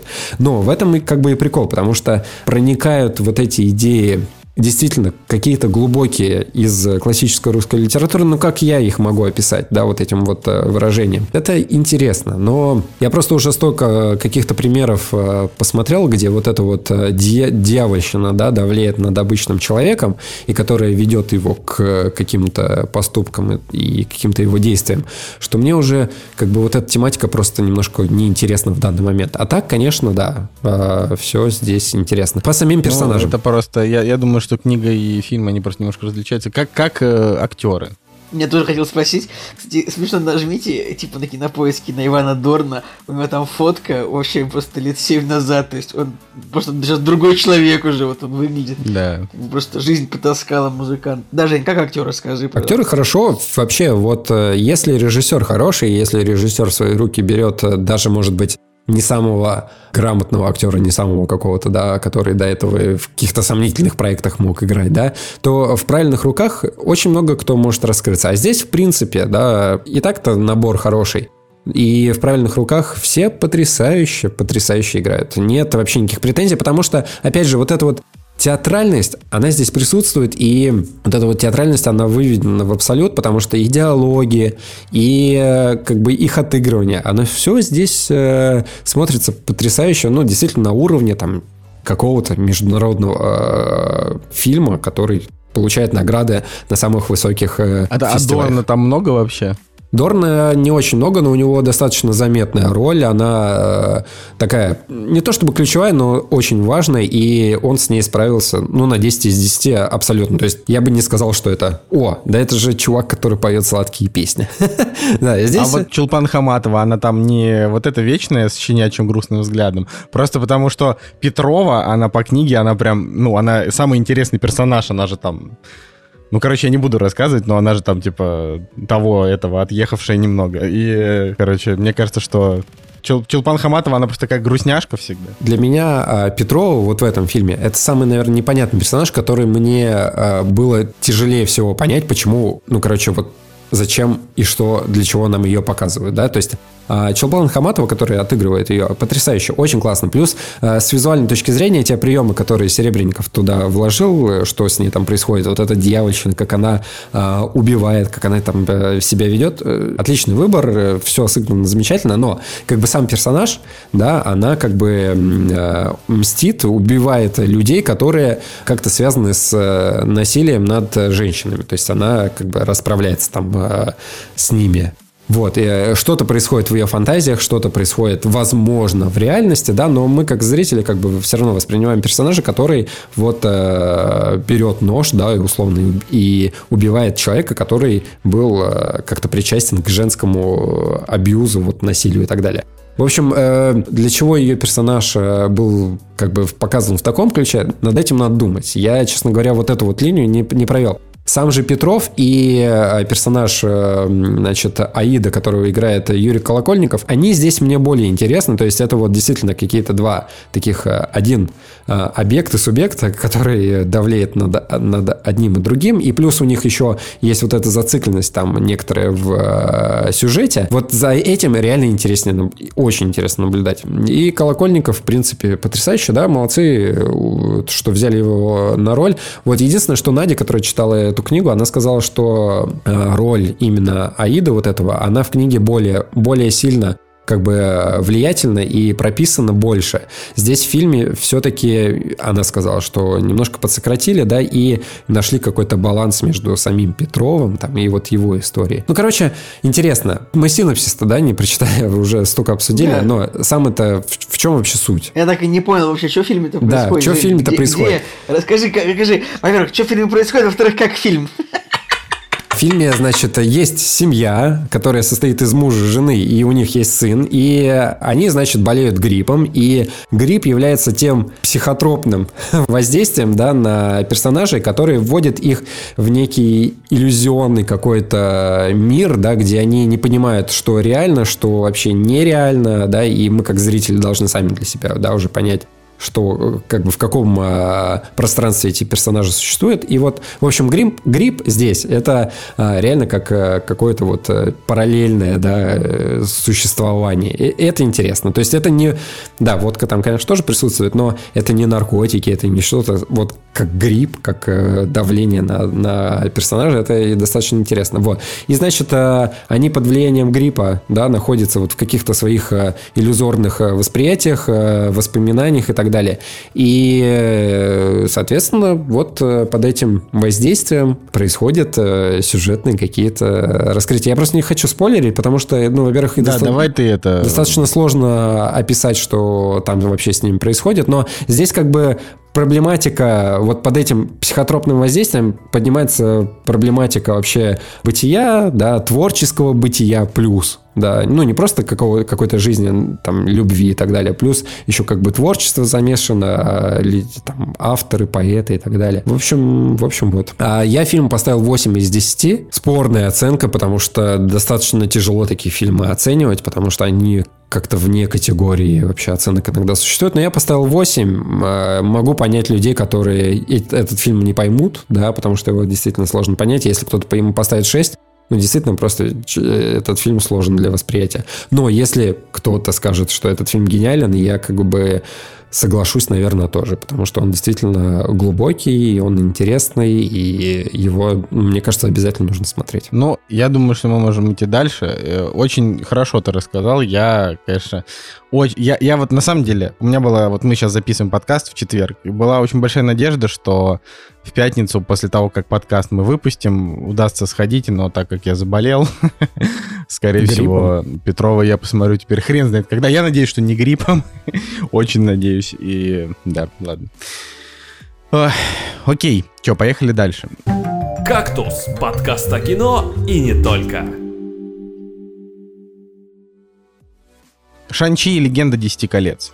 А, вышел на самом деле фильм. То есть, если бы подкаст был на прошлой неделе, мы бы, конечно же, а, рассказали о нем на прошлой неделе. Ну, не факт, потому что я посмотрел его только вчера. Не, ну так если бы мы, если бы подкаст был на той неделе, ты бы посмотрел его к следующему. Ну, а знаешь, Николай, если бы у бабушки был, была бы она дедушка, я, конечно, вроде Кто-то, у кого, кому, кто-то две недели просто, короче, мне кажется, Николаю две недели не разрешали шутить, и он такой, и он такой собрал все. Если бы бабушка была дедушкой, на заборе тоже там что-то написано. Вот это, Но знаешь, а... Николай, это вот это шутка нашего президента любимая, если бы у бабушки была, была бы она дедушкой. Но на самом mm-hmm. деле, на самом деле, если бы у бабушки была, она не была бы дедушкой, она была бы бабушкой. Ладно, неважно. Да, это вообще... А почему ты начал разговор про эту бабушку, Николай? Я не понял. Да. Это ты начал разговор про бабушку. Ну, я ничего не начал. Ладно, так вот... Короче, Шан-Чи и Легенда десяти колец. Это марвеловский ну, фильм. Ну, или, или Легенда восьми колец, как я сказал в начале фильма.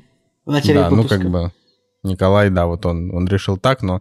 В общем, что интересного, да, значит, вообще есть рассказать в отношении Шан-Чи. Ну, типа, это вот тот фильм, про который я, и, мне кажется, абсолютно все люди на планете говорили, что это будет самая непримечательная хрень э, от Marvel, в которой нет вообще никакого смысла, на которой нет смысла тратить время, э, и т.д. и т.п. И очень много хейтеров не только в России, там, по всему миру реально там писали, что вот этот фильм провалится, и т.д. и т.д. и т.п., как я говорю уже второй раз. А, но, как оказалось, Шан-Чи — это очень даже пристойный марвеловский фильм. Ну, на мой личный взгляд. То есть, если, например, э, брать вот эту вот... Э, как сказать, вот поставить в один ряд Шан-Чи, Человека-муравья, Черную пантеру, Капитана Марвел, например, да, там... Или даже Первого Мстителя, которая первая часть. Я бы сказал, что Шан-Чи, наверное, лучший из них. Из вот тех, ну, что я сейчас перечислил. Ну, он явно лучше, чем Первый Мститель, например. Он лучше, чем Первый Мститель, он лучше, чем Черная Пантера, он лучше, чем Человек-муравей, тоже, на мой взгляд, лучше, чем Капитан Марвел. Почему? Объясню. Потому что, ну, типа, Черная Пантера красивый фильм, но он э, тупой, абсолютно, сюжет отвратительный. Э, Человек-муравей, он местами веселый, но он как будто бы недоделанный, потому что Эдгар Райт его должен был сделать, а вышло не так, и, короче, там он максимально тупой в отношении, там, вот этих размеров муравья, ну, в общем, жуть. Там, с Первым Мстителем понятно, Капитан Марвел, он просто душный. Короче, Шан-Чи — это просто бодрое кино. То есть вот, опять же, мы его смотрели, угадайте где, в аймаксе, и вот, да наверное... такого не может. Короче, фишка в том, что Шан-Чи в аймаксе смотрелся круче, чем Мстители Финал в аймаксе, потому что как будто бы Шан-Чи делался по то, чтобы вот были вот эти вот эффекты вылетания колец и прочих всяких элементов прям Николай, в экран. Ты ж, те, что и... десять лет, что тебя, как бы, что тебе фильм из-за вылетания колец кажется, типа, крутым. Это, мне кажется, что... По, по такой логике, как бы, самый крутой фильм это будет... А... «Обитель зла», э, блин, «Жизнь после смерти», по-моему, называется, потому что так, тогда вот это был единственный фильм после «Аватара», который «Обитель зла», который Пол Андерсон, значит, уговорил студию снимать в, в три дэ камерах. Да, чтобы потрясающая он... история была. Вот, и как бы по такой логике он лучше, чем все. Ну, блин, камон. Шан-Чи нормальное я не кино, сказал, но он... лучше, чем все. Я сказал, у меня мой поинт был в том, что это самый прикольный фильм, который я за последние годы смотрел в аймаксе именно для аймакса. То есть ну, он IMAX. не лучше, чем... Не самый лучший фильм, что я смотрел в аймаксе за а эти годы. Как, и, очевидно, Шан-Чи на... это не... А я правильно понимаю, что ну вы, наверное, уже с Настей обсуждали, как вы ребенка назовете? Как тебе имя Максим? Почему Максим? Ну, тогда он будет говорить аймакс. I am Max, типа. Господи, боже мой. Это так уморительно, что я сейчас надорву живот. Так вот, короче, просто очень классно он смотрел. Я реально фильму добавил вот субъективно балл, потому что он визуал в IMAX зашел очень круто. Вот. И он, как бы, он довольно живенький, там прикольные персонажи, веселый. А, он, конечно, проседает минут на десять-пятнадцать, его можно смело сокращать, но при этом приятно. И когда он заканчивается, ты думаешь, ну вот это хорошее кино я посмотрел. Если, например, а, там, допустим, вспомнить, что недавно была «Черная вдова», я бы сказал, что это примерно одинаковые фильмы, только «Черная вдова» не... Ну, он как бы грустный, а этот не грустный. То есть, ну... В общем, я вот это так. Самое... Мне, я очень еще фильм нашел похожий на Человека-паука. Я прям сидел с блокнотиком и галочки помечал. Значит, главный герой э, работает, значит, на, на, на скромной работе, где его все попустить постоянно пытаются. Галочка. Ну, вначале Питер Паркер тоже там как-то фотографировал, какие-то два доллара получал за свои фотографии. Его постоянно Джей, Джона Джеймсон э, унижал и булил. Вот, значит, ставим галочку. Дальше. Потом в фильме происходит, э, происходит драка в общественном транспорте, который выходит из-под контроля, его невозможно остановить. Такое было во втором Человеке-пауке. Галочка. Значит, дальше. Главный герой, оказывается, участвует в боях за деньги. Такое тоже было в Человеке-пауке. Галочка. Вот, но это так просто... на самом деле нормальный фильм, мне он даже понравился. Тоже. Галочка. Хотя я... Галочка, ты сейчас убьешь. Хотя я шел тоже со скепсисом, но как бы тоже, ну, прикольно. Не нравится то, что вот вначале вот рассказывается легенда, вот это, я считаю, это очень гумозно, когда просто фильм начинается с того, что нам показывают то, что, ой, существовал артефакт, который нашел злодей, который потом захотел, а, значит, захватить мир, а потом встретил женщину и решил, что, ну, буду я нормальным под парнем, простым, обычным. Мне не очень нравится, когда фильм начинается вот с этого флешбэка, и в последнее время я замечаю прям... В кино прям супер много постоянно просто историй, которые так пересказываются флешбэками. Я не знаю, в этой в, в, в круизе по джунглям, мне кажется, тоже раза четыре момента просто, когда рассказывают о том, о легенде, как оно все было. Потом в этом фильме, в этом фильме реально очень много раз так было, когда они возвращали в какие-то легенды о том, как это все произошло. Но я начал критиковать, но главный герой прикольный, вот прям вообще.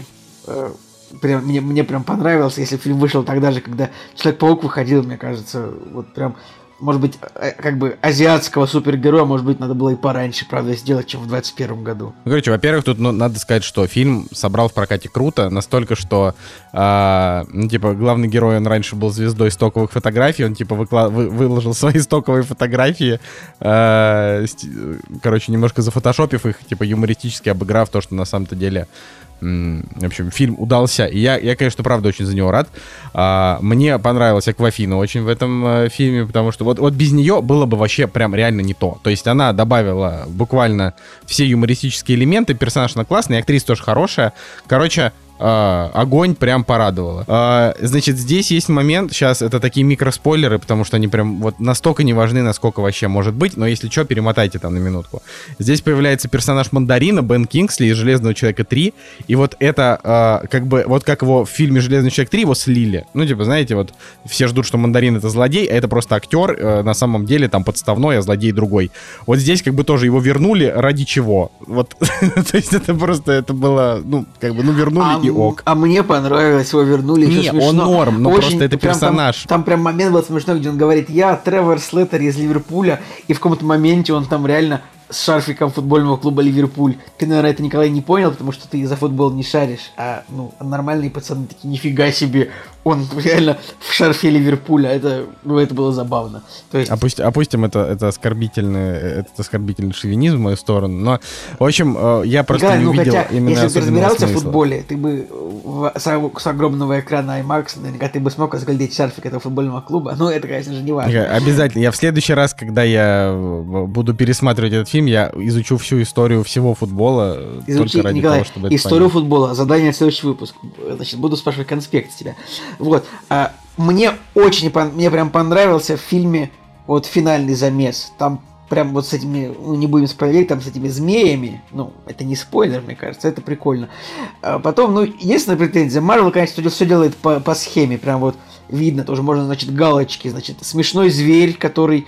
смешной и милый, вот этот вот, этот вот, эта вот жопная свинья, у которой нет лица, есть только две жопы. Ой, она очень милая. Это правда. И я просто говорю, ну, Marvel, как обычно, значит, этот зверь, потом смешной сайдкик, ну, это, наверное, не Marvel, конечно, придумал, но тут, ну, Аквафина. Хотя там прям моменты были... Мне прям понравилось, как поставлены моменты битвы на этих бамбуковых лесах в Макао, потому что там моменты, когда она начала лететь вниз, я прям думаю, вау, я что, боюсь высоты? Типа, потому что... Э, на меня почему-то это произвело впечатление. Э, ну и так... Есть, конечно, провис, где, как обычно, перед финальной битвой они такие сидят, такие грустные, типа, вот, я должен убить отца. У, это не круто. Потому что вот эти вот обязательные двадцать минут разговоров перед финальной битвой я просто терпеть не могу. Вот, ну, пора от этой традиции, пора отказываться. Короче, вот, э, ну, значит, Николай Цигулиев, хоть он и абсолютно отвратительный последние, последние, последние полчаса, но я с ним согласен. В чем? А, ну, с тем, что утомительные вот эти вот подготовки к битве, вообще это, не, это уже клише и уже просто, просто невозможно так. И реально просто но... два балла снимать за это нужно. Как типа, бы. Типа фильм, фильм идет, ну, это, конечно, я не согласен, что уже два балла, но фильм идет типа сто тридцать две минуты, а мог бы идти сто пять, и было бы нормально, или сто девять. Как бы. Короче, вот что Николай Цигулиев по какой-то причине не заметил, а я еще, Николай, прям ждал, что ты это вспомнишь, что, типа, вся вторая половина Шан-Чи — это просто фильм, фильм «Тайна печати дракона», просто который мы смотрели в девятнадцатом году. Ты знаешь, я абсолютно, у меня абсолютно из головы вообще стерлось. Все же сюжет «Тайной печати», ну, а, что там, вот это вот, типа, битва деревня на, де- деревня, на деревню, правильно? Короче, вот это там вот. Тоже хранители этого дракона есть. Значит, и тут есть хранители дракона, и там. И там азиаты, и там. И там деревня, и там. И в конце вот эта вот э, сиджайная дра- драконья драка, э, в которой там люди тоже пытаются принять участие. То есть это на самом деле, это настолько... Это настолько, блин, одно и то же, что я просто охренел. Ну, реально... Блин, если ну... это реально настолько похоже, ну, как бы я считаю, что э, сценаристы «Тайной печати» вполне могут подать в суд на Marvel и получить много денег, потому что, ну, фильм собрал достаточно... На Шварценеггера-то они уже подавали в суд э, на Marvel, почему бы это не подать? Это там сами китайцы подавали или кто-то подавал? Нет, почему? Или... Это а, же это наши, наши подавали. Наши подавали, наши да. подавали. Ой, кретины. Я, на, на самом деле, просто... Ну, фильм, финал, ну, конечно, есть претензия к тому, что финал, по большому счету, ну, типа, это «Годзилла» там, или что это, или «Тихоокеанский рубеж», просто битва двух э, си джи ай-ных драконов, да, э, спойлер, не спойлер, но... Нет. Ну, давайте, ну, смотри, вот еще из таких моментов. Значит, во-первых, с, с точки зрения красоты, вот если спросить, вот э, по красоте он примерно такой же, как «Черная пантера». Потому что «Черная пантера» красивый фильм очень, потому что Ваканда красивая. Вот здесь, когда идут вот эти всякие моменты с, там, вот, с, со всякими вот этими деревушками и прочими, это прям вот хорошо, ярко, красочно, как в «Ваканде». а, значит, э, если говорить про... Вот эта вот ази- азиатскость фильма, мне как я очень кайфанул именно от того, что вот у них тут драки, их как бы вот эти движения, и вот это вот особенно в конце как раз эта деревня, когда они там, а, значит, э, ну, рассказывали там о своих этих боевых искусствах. В общем, м- мне это просто показалось, что это что-то новое для Marvel, это как бы такое, как, как будто какой-то дом летающих кинжалов в Marvel, и это, и это тоже классно. То есть это будет не такой же фильм Marvel, который вы смотрели, но в то же время и такой же. То есть вы пойдете на что-то привычное для вас, но с какими-то новыми элементами, ну, уже не пойдете, наверное, не знаю, идет, но сейчас в кино или не идет, наверное, Шан-Чи, идет. В смысле, я вчера, да, еще идет, я еще вчера идет. Ходил. Да-да-да, конечно, чего? Прости, идет. Вот, поэтому классно, и актеры клевые, и как бы антагонист в лице отца главного героя тоже вообще классный дядька. То есть, на самом деле, он из всех актеров, наверное, самый, самый такой актеристый актер. А, значит... Я удивлен, что они, конечно, не взяли на его роль этого, блин, опять забыл актера, который играет... Чоу Юн Фат? Да нет, ты что, какой Чоу Юн Фат? Этого а- а- актера, который э- этот Хироюки Санада. Ну, его, очевидно, не взяли только потому, что он японец, как бы. Но... Да, ну то есть, на, на самом деле, это, конечно, очень смешно. Им, типа, нужно снять китайский фильм, поэтому там все строго, строго только китайцы. Никаких не китайцев. То есть, вот это, э- да. Поэтому, поэтому я, я советую, э- как бы, я советую его посмотреть. Он прям, э- он прям прикольненький. Но если вы, как бы, небольшой фанат Marvel и... То есть там не следите за киновселенной, то и, и как бы и не очень любите блокбастеры, вот это очень важно. Вот не надо его смотреть, потому что это будет проходняк. То есть объективно это проходняк. Для любителей Марвела это будет прикольный. Ну, то есть, так, давайте честно фильм. Скажем, у него на IMDb оценка восемь целых ноль, но, но это, это типа, конечно, семь, это, стоит, типа это типа семь целых одна. Ну, вот. семь целых одна, да, семь целых два. Может быть, то есть... может быть шесть целых девять, но не, ну семь целых одна, хорошо, пусть будет. Это... Нет, я считаю, что шесть целых восемь, шесть целых девять это Капитан Марвел, там, шесть целых четыре. Ну, у него такой рейтинг вроде и есть у Капитана Марвел в России. Ну, короче, суть, суть в том, что вот когда Марвел пытается играть на серьезных щах, а, они душнят очень сильно, поэтому Капитан Марвел получился душный, пафосный, какой-то такой героизированный, Черная Пантера тоже, и а, Первый Мститель тоже. А Шан-Чи, он такой все-таки легкий, то есть там, ну, как бы ты не чувствуешь опасности, потому что там, типа, волшебные чуваки, азиаты, которые владеют, там, не знаю, владеют силой природы, дерутся со злобными монстриками с помощью дракона. Ну, то есть это вот, это такое кино, которое, ну, вот, к нему невозможно относиться серьезно. Это просто такой пре- пре- прекол. Блин, ну поэтому... реально, я сейчас реально вспомнил, что в «Тайне печати» реально вот эти вот китайские драконы были. Кстати, давно, вот, давно не было в Китае, если, короче, давай забудем про «Тайную печати», потому что ее наличие, э, оно как бы мне теперь разрушило фильм, потому что я думал... Нет, я блин, не могу забыть. Блин, это обалдежно. Прям... Давно не было вот этих драконов в кино, типа, без крыльев, которые летают, ну, непонятно почему. Вот, типа, есть драконы, которые летают за счет крыльев, хотя мы все знаем, что, ну, так чисто по биологии и физике такое существо бы не могло подняться в воздух от крыльев, да? Ну, потому что, как бы, крылья, они... не могут поднять такой вес, какого вот, там, в «Игре престолов». Такие драконы бы не могли летать. Они могли бы, ну, разве что пыхтеть вокруг, под землей так, на полметра, может быть. Вот. А вот эти вот китайские драконы, которые летают без крыльев чисто за счет магии, это весело. Мне даже вспомнился мультфильм старый, который называется «Полет драконов», если не ошибаюсь. Вот. Блин, кстати, восемьдесят второго года мультфильм «Рейтинг восемь ноль».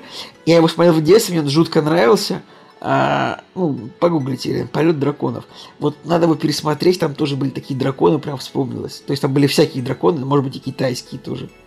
Вот, ну, короче, ждем вечных, потому что раз мне даже Шан-Чи, в общем-то, понравился, я думаю, что и вечные тоже смогут чем-то удивить. Например, Галактусом, исходя из последнего трейлера. Кстати, вообще, я крайне удивился, когда там Галактус. Я такой, что, ни хрена себе. Подожди, типа, в последнем сразу... трейлере вечных был Галактус? Да, я такой, что, Галактус, ни хрена. То есть вот я, и вот в этом моменте я такой, я такой подумал, видимо, вечные это не провал, потому что Галактус. А, значит, глянем, глянем. И, ну, конечно же, Паучка ждем. В общем, смотрим, что там, что будет дальше. Николай Цигулиев, нагоняй сериалы, потому что без них э, тебе...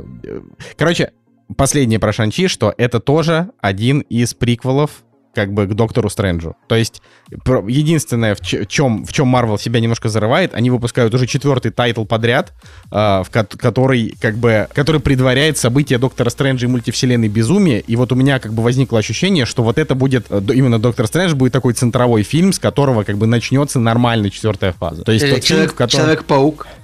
Нет. Я думаю, что Человек-паук это тоже как бы такой предварительный. То есть там тоже будут какие-то события, которые что-то там происходят, но все самое стрёмное произойдет именно в мультивселенной безумия. Потому что уже есть э, Ванда Вижн, в которой там есть, значит, моменты, есть Локи, есть вот Шан-Чи, и вот, и, соответственно, и Человек-паук. Вот удивительно, короче, что между Доктором Стрэндж один и Доктором Стрэнджем два шесть лет. Можете представить себе? Я все, я все вспоминаю, что мы смотрели «Доктор Стрэндж один» еще, когда была видеоверсия. Мы его смотрели э, в, в, в, в, в IMAX, кстати, на пресс-показе. Кстати, нет, кстати, нет, не в IMAX. Кстати, да, в IMAX, Николай. Да, в IMAX, я не помню. В галерее это был пресс-показ, нас там пригласили, балдежно было, балдежно. Ох, да, это были времена, когда мы еще были кому-то нужны. Короче, ладно. Я думаю, что мы можем идти дальше спокойно и, и обсуждать следующий фильм. «Кактус» – подкаст о кино и не только. От Шан-Чи переходим к чему-то действительно интересному, а именно к фильму, который к нам пришел с Boosy. У нас э, стабильность – признак благополучия, потому что Максим Бараник снова и снова подкидывает нам фильмы, которые мы э, обсуждаем в нашем э, замечательном подкасте.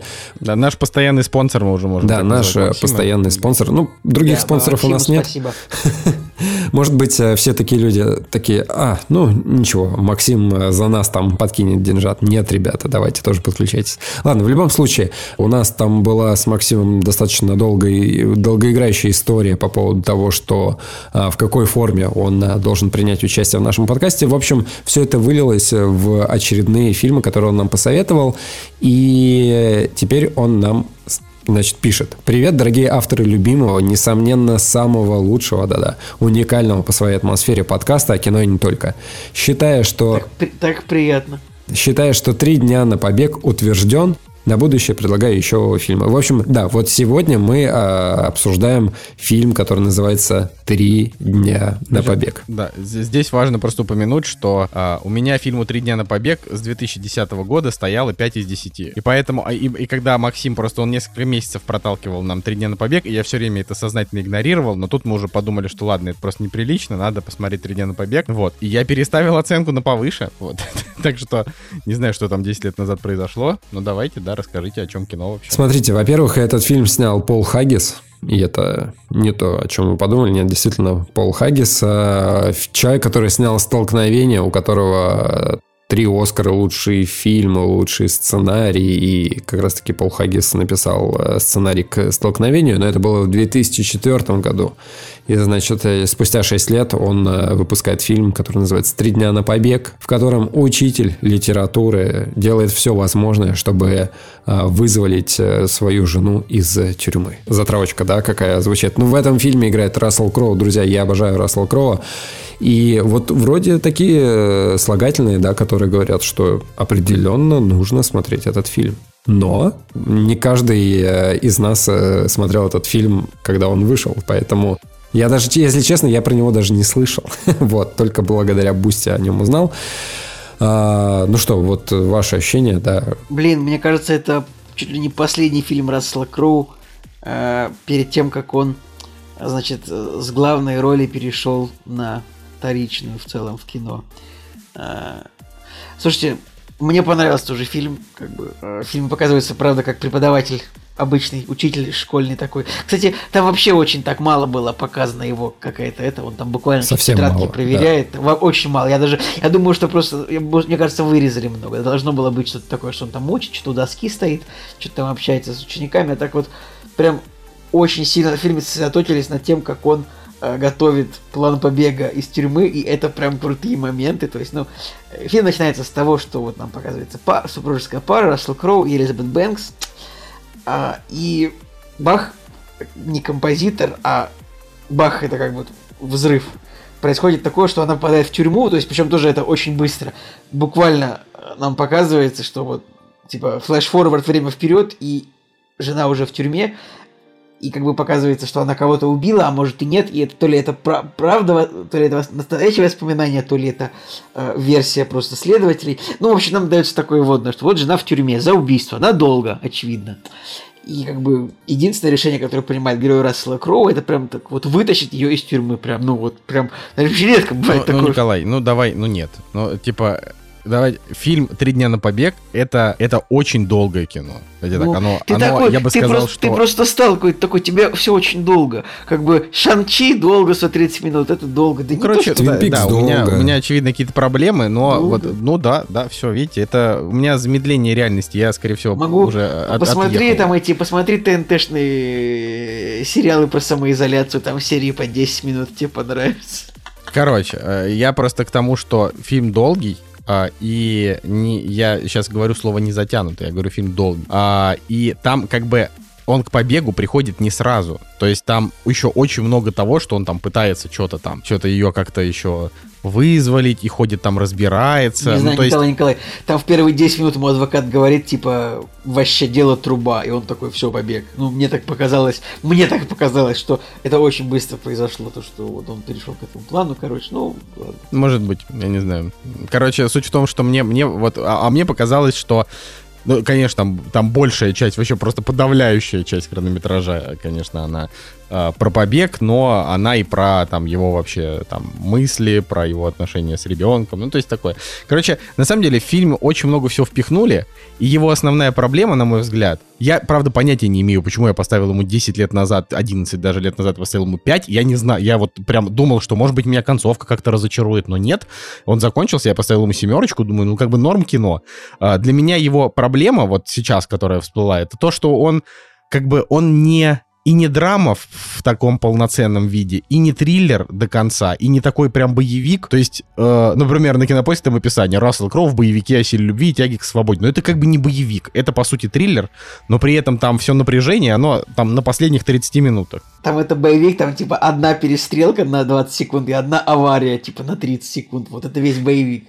Короче, вот для меня, то есть вот сейчас я, правда, там, там вы сейчас много про него расскажете, я, может, чуть поменьше, значит, для меня а, вот лучшая сцена этого фильма, это сцена, когда он решил грабануть бандосов. Вот от начала и до конца этой сцены она крутая, напряженная, она кровавая, она такая бессмысленное насилие, и он такой в шоке, и это момент, когда главный герой переступает черту, и вот это круто.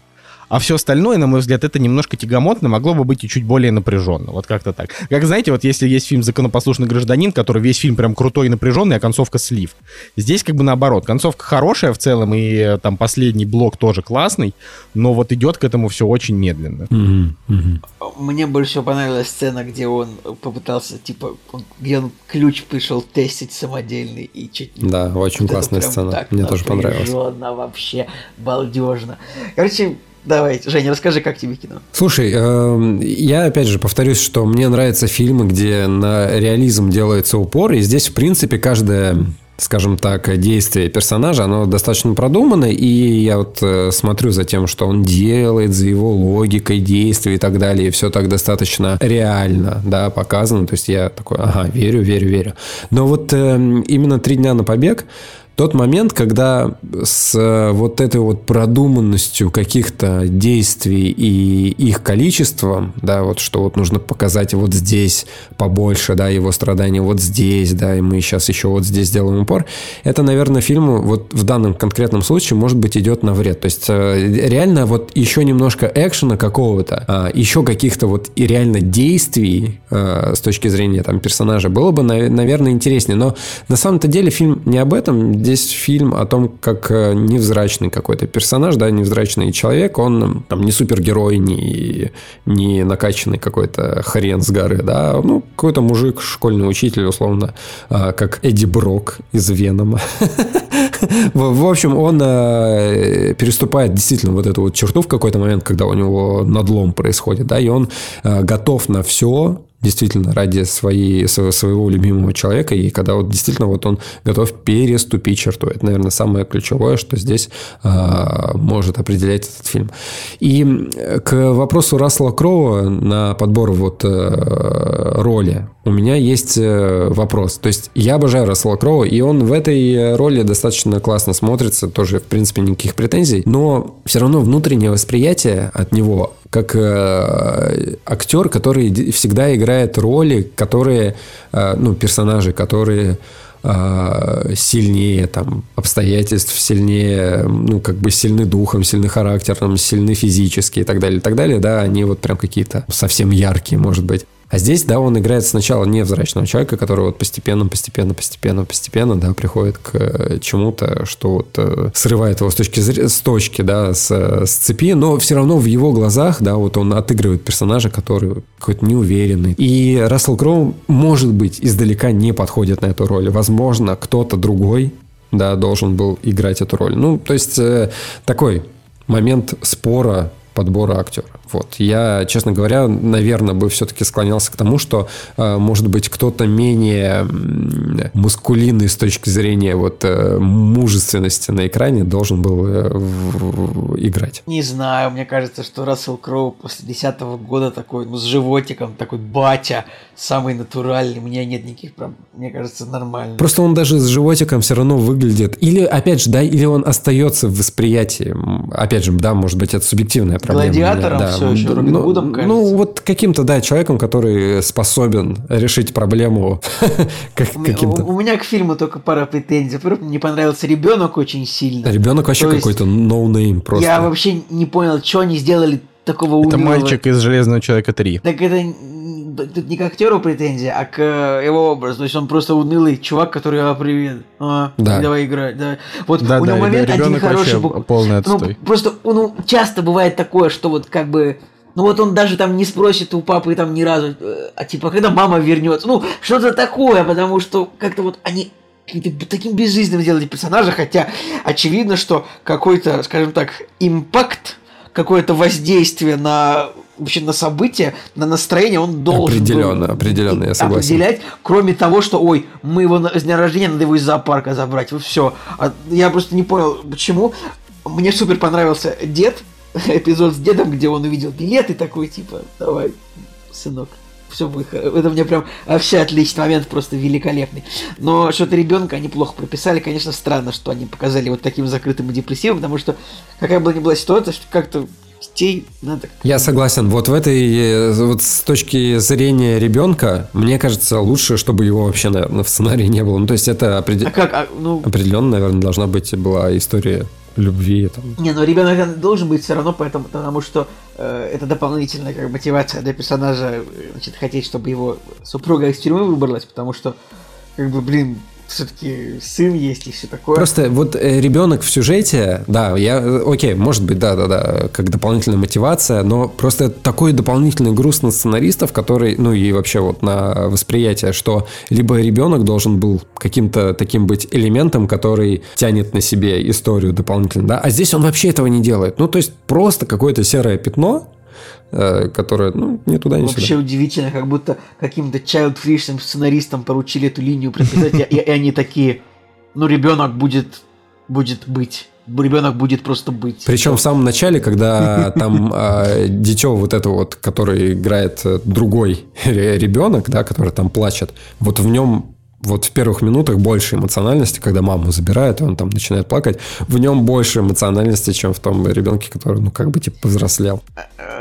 Вот, ну ладно, это тоже мы докопались уж сильно. Тут, наверное, может быть еще быть маленькая претензия только в том, что, ну, типа, весь план главного героя, он основывается на том, что в тридцати случаях из тридцати ему повезет. Как бы, вот, ну, таких фильмов много. Половина планов главных героев в кино всегда основывается на том, что им в тридцати из тридцати повезет. Ну, зато это очень, очень увлекательно, как бы, как вот у него все получалось в конце.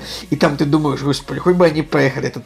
этот эту таможню, хоть бы они проехали эту дорогу, прям вообще, как бы, поэтому, да, фильм нормальный, не шедевр, без претензий на что-то, но достойно, интересно, как бы захватывающе. Самое интересное то, что про него действительно не так-то много им можно сказать, ну, то есть, да, действительно, история, как бы, человека, который делает все возможное, чтобы, да, как бы, спасти свою любовь, да, вызволить ее и так. Зачем Оливию Уайлд ввели в сюжет? Да, вот именно тоже... как Оливию Уайлд. Не в смысле какую-то ноунейм-актрису, а вот именно Оливию Уайлд. Зачем? То есть, она же просто, она здесь сыграла ничего. Просто. Это, да, это тоже тоже не смогли они понять, что с ней нужно сделать, как бы, вот. Просто взяли, типа, красивую девушку на тот момент на хайпе, потому что Доктор Хаус, как бы, и все. И она просто там поиграла немножко. Ну, короче, концовка, я просто сложно. Про концовку, да, когда полицейские такие в самом-самом конце поднимают этот люк, и ты такой, ага.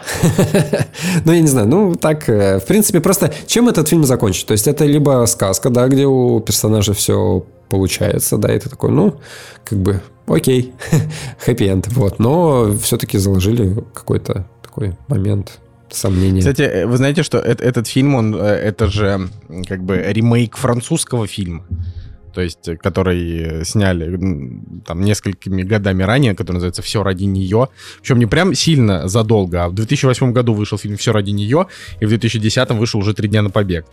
Вот, и там абсолютно точно такой же сюжет. Вот. Кстати, кстати, еще интересно, там вот в этом фильме конкретно, когда он общается с персонажем Лема Нисона, который там играет, значит, сбежавшего из тюрьмы, они там упоминают некого мотылька, и есть такой фильм, ну, это, в общем, мотылек, это тоже какой-то сбежавший, и есть такой фильм, короче, смотрите, гуглите Кинопоиск, мотылек две тысячи семнадцатого года есть, и у вас, кажется, даже свои фильмооценки стоят, да?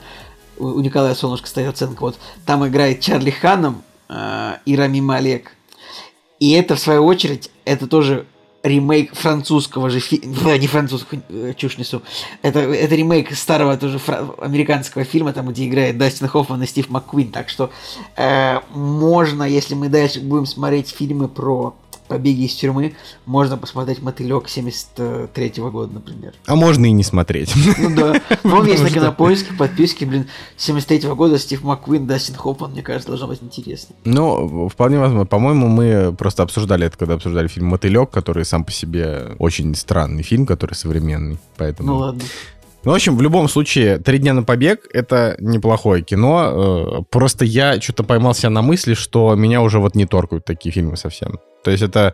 Да не просто не в IMAX смотрел, наверное. Да, действительно. Ну, как бы семь из десяти. Да, ну семь из десяти. Ну, семь из десяти. Такое крепкое, да. Реально... крепко сбитое кино, но, наверное, ничего больше. Просто есть такой жанр фильмы Максима Баранника. Я уже его для себя... Я уже для себя его как бы охарактеризовал. И у нас просто уже в подкасте есть, получается, типа люди, которые прям поклонники, такие крепкие фанаты фильмов таких, как вот Николай Цигулиев. Есть такие... А, ну, как бы есть я, который относится там к, к ним там чуть-чуть с меньшей симпатией, хотя они тоже мне все по большей части нравятся, потому что такие крепкие боевички, а, значит, там, с чуваками, которые делают что-то там героическое или проходят через какую-то напряженную ситуацию, да, вот это вот а, важно. Поэтому мне кажется, что это крепкий представитель вот этого жанра. Как бы это... Как бы это ни прозвучало, здесь не обидно, но это так, скорее, просто с юмором. Ну, в общем, да. Поэтому его вполне стоит посмотреть, если вам нравятся фильмы такого жанра. Но это как бы фильм, реально, он не про побег из тюрьмы, он про побег в целом. Тут как бы... Тут не было вот этих вот сложных хитросплетений, как в сериале «Побег», когда там нужно было сделать себе татуировку, на которой точка будет размером с болт, который ты там вкручиваешь куда-то. Ну, то есть здесь он просто такой... План будет следующий. я его буду придерживаться. И очень много, как Николай Цугулиев сказал, чисто на везении, потому что вот он так... Типа момент, когда он ее как бы забирает, но это он просто мог закончиться двадцатью пятью разными способами, но закончился так, как сценаристы решили. А скорее всего он закончился бы не Я так. Я думаю, что еще плюс, да, там нужно сказать о том, что ну, все-таки в фильме очень сильная такая эмоциональная, да, возложена роль на персонажа. И эмоциональности очень много. Окей, ладно, идем дальше, потому что нам еще немножко нужно обсудить сегодня. Значит, Николай Цугулиев по какой-то непонятной никому причине, кроме той, что Николай нам сейчас сам расскажет, посмотрел фильм «Воспоминания», которого был очень интересный трейлер, но по итогу оказались очень низкие оценки. И вот теперь, Николай, вот это реально любопытно, и тебе нужно сейчас собрать все, все просто свои яйца в кулак для того, чтобы рассказать э, доходчиво и понятно, что с фильмом не так. Тут такое, почему я посмотрел его, сразу говорю честно, раскрою карты, с момента трейлера моя Аня хотела его посмотреть, и я как бы, ну, посмотрим. В кино, конечно, мы на него не пошли, но дома, так сказать, дома его посмотреть можно было сразу с выходом. В общем, «Воспоминания», реминисценс две тысячи двадцать первого года, фильм режиссера Лизы Джой. Это девушка, женщина, соавтор «Мира Дикого Запада», насколько я понимаю. И этот фильм, он очень сильно провалился, у него бюджет семьдесят миллионов долларов. Нормальный бюджет, тут типа фильм, там спецэффекты есть, все такое, постановочка неплохая. И он собрал в Америке типа четыре миллиона. Это, ну, это вот...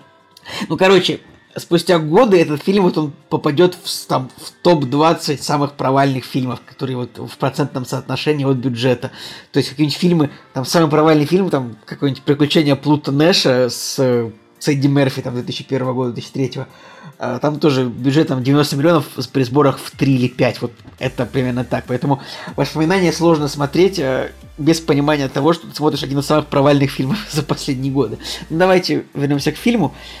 О чем же фильм? В фильме нам показывается такая будущее, как бы вот популярный жанр, будущее там, после, после Третьей мировой войны. То есть мир затопило. Но не то, чтобы его затопило, как в водном мире, что все на каких-то, каких-то посудинах и лодках плавают. Нет. Просто как бы теперь уровень воды повысился, и, и в, в городах теперь везде дамбы построены. Ну, когда-то там показывается... Э, Майами, что ли, там показывается, да.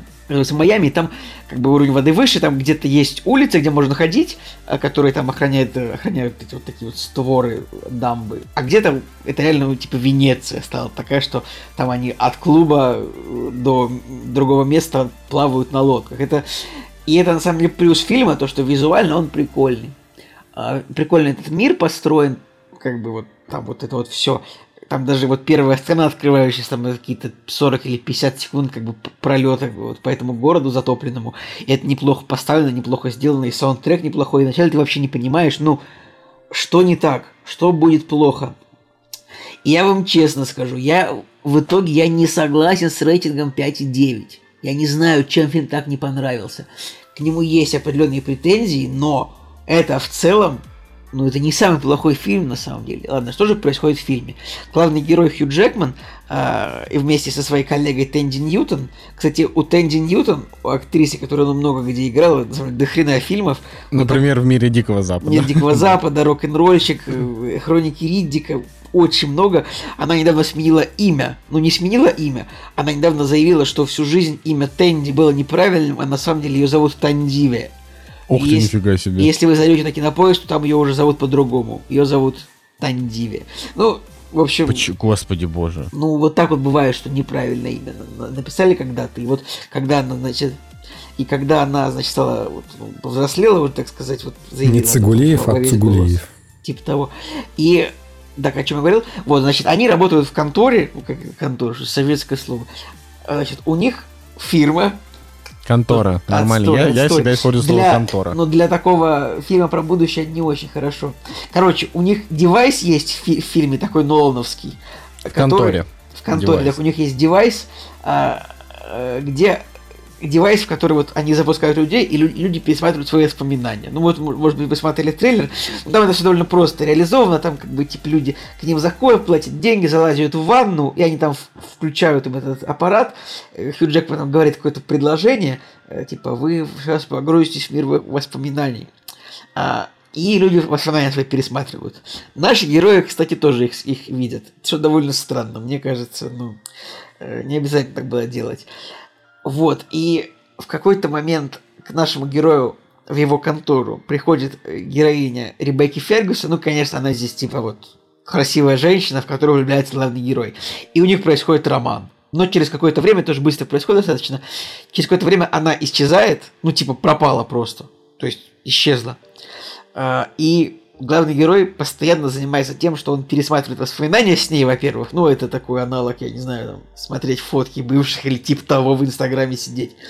Это такая аллюзия, видимо, на современное общество, что значит, главный герой воспоминаниями живет, вместо того, чтобы придумать что-то новое и жить дальше, двигаться. Он пересматривает их, и он не верит, что она могла просто так пропасть, он начинает ее искать. Как бы в, в моменте поисков ее, как бы там оказывается, он там втянут, конечно, в, в, в ну, типа там в расследование другого дела, там какие-то злодеи, заговоры. Вот, это вот такая вот завязочка фильма, и он визуально красивый, там неплохо поставлены кадры, неплохо поставлены сцены, там такие долгие сцены, нормальные, там по шесть-пять секунд, потому что я был уверен, что у фильма с рейтингом пять и девять реально будет, ну, монтаж по полсекунды, э, как бы... Почему он такой не понравился людям, я даже не понял, если честно. Как бы есть претензии, типа, во-первых, главный герой тряпка проклятая просто. Во-первых, вот то, что он не может, как бы, значит, избавиться от воспоминаний и не хочет ничего придумывать. Это, это может, людям не понравилось. Потом он еще постоянно в фильме, он постоянно просто подраться ни с кем не может нормально. Постоянно все злодеи, которые его бьют, постоянно попускают нашего героя Хью Джекмана. И он, оказывается, значит, после каждой драки он валяется на земле, выкинутый из дома. Это тоже уморительно, потому что ну, мы как-то привыкли, что Хью Джекман это такой чувак, который, ну, если вот он куда-то приходит с кем-то драться, то он уж наваляет всякому, правильно? Вот. И, как бы, я не знаю, почему. Короче, короче я просто... Трейлер был атмосферный. Ну да, и, Николай, и, и, и, и было это... реально непонятно. А ты не поставил оценку, поэтому я вообще не, не считаю это обсуждение легитимным. Я не вижу оценки. А, окей, семерочку поставлю фильму. А, значит, я... Семерочка не... — это высокая оценка. То есть фильм могу хороший. Поставить... Ну, блин, я просто не понимаю, к чему там конкретно можно докопаться так сильно, чтобы... Так вот ты и объясни. Да я, я, я, я не понял, чего там не, не понравился людям. У него пять и девять IMDb. Что это такое? Я, что не, это? Я, я не понимаю, я понятия не имею. Это нормальное кино. Там есть, в принципе, неплохое расследование главного героя, там неплохие драки, там неплохо поставленные сцены, там как бы красивая атмосфера этого мира, он так поставлен нормально. Там есть абсолютнейшая тупость, вот невероятная тупость типа в мотивах главной героини, я даже не знаю. То есть... Главной героини в лице это, Ребекки Фергюсон? Это Ребекки Фергюсон, да, то есть там, если просто принять во внимание то, что... Реш... Короче, я даже не знаю, спойлерить, не спойлерить, кто не будет смотреть, не будет смотреть, но там... Э... Весь конфликт фильма в том, что какой-то бандит пригрозил главной героине, что она обязана обманывать героя Хью Джекмана, э, и типа она вот играет весь фильм эту роль, она его обманывает. Хотя, по факту, она могла бы рассказать об этом герою Хью Джекмана с первых минут, и типа они бы вместе попустили этого бандита. Я вот это вообще не... Как бы просто, ну, сценарий написан так, что мы как-то должны поверить в пару тупостей, которые вот так вот сделаны главными героями. Но это не пять и девять, то есть это не Хеллбой, Шейна... Фу, не Шейна. Кто снял Хеллбоя последнего? Я за Нила Маршалла. Это не Хеллбой Нила Маршалла. Это не Хищник э, Шейна Блэка, как бы. Вот. Э, это, блин, не такой уж плохой фильм. Поэтому тут реально вот все обсуждение этого фильма это только обсуждение, почему пять и девять. Это, это плохо, конечно, я считаю, но это не самый плохой фильм. Ну а как, ну, а как вообще сыграли-то? Да, ну, Джекман нормально. Фергюсон. Ну, Джекман обычный. Тандиви, хорошо. Ньютон. Тандиви Ньютон, наверное, лучше всех сыграла, потому что она вот играет такого... Она голос разума. Она, она а как бы... Поскольку Хью Джекман ее начальник, и он, типа, делает, что хочет с этим аппаратом воспоминаний, он постоянно в него, значит, заползает и смотрит воспоминания. И она приходит, он такая, да опять ты этим занимаешься. Он такой, я тебя уволю, если ты, типа, будешь... И как бы... И потом они оба, типа, ветераны войны. Там есть тоже крутая перестрелка, где тоже, где Тандиви Ньютон тоже вытаскивает Хью Джекмана, пока, пока просто над ним издеваются глав... злодеи, и он просто не может вы... выбраться там, из... его просто башкой в аквариум опускают, и он выбраться не может, хотя... Короче, Тут, может быть, даже, я не знаю, может быть, видно, что это, ну, какая-то... Вот, может быть, Лиза Джой мужчин не любит. Я уже даже не знаю, почему она сделала Хью Джекмана таким тряпкой в этом фильме. Это странно. Ну, и у фильма, я вам скажу, у фильма финал такой, как бы, не позитивный.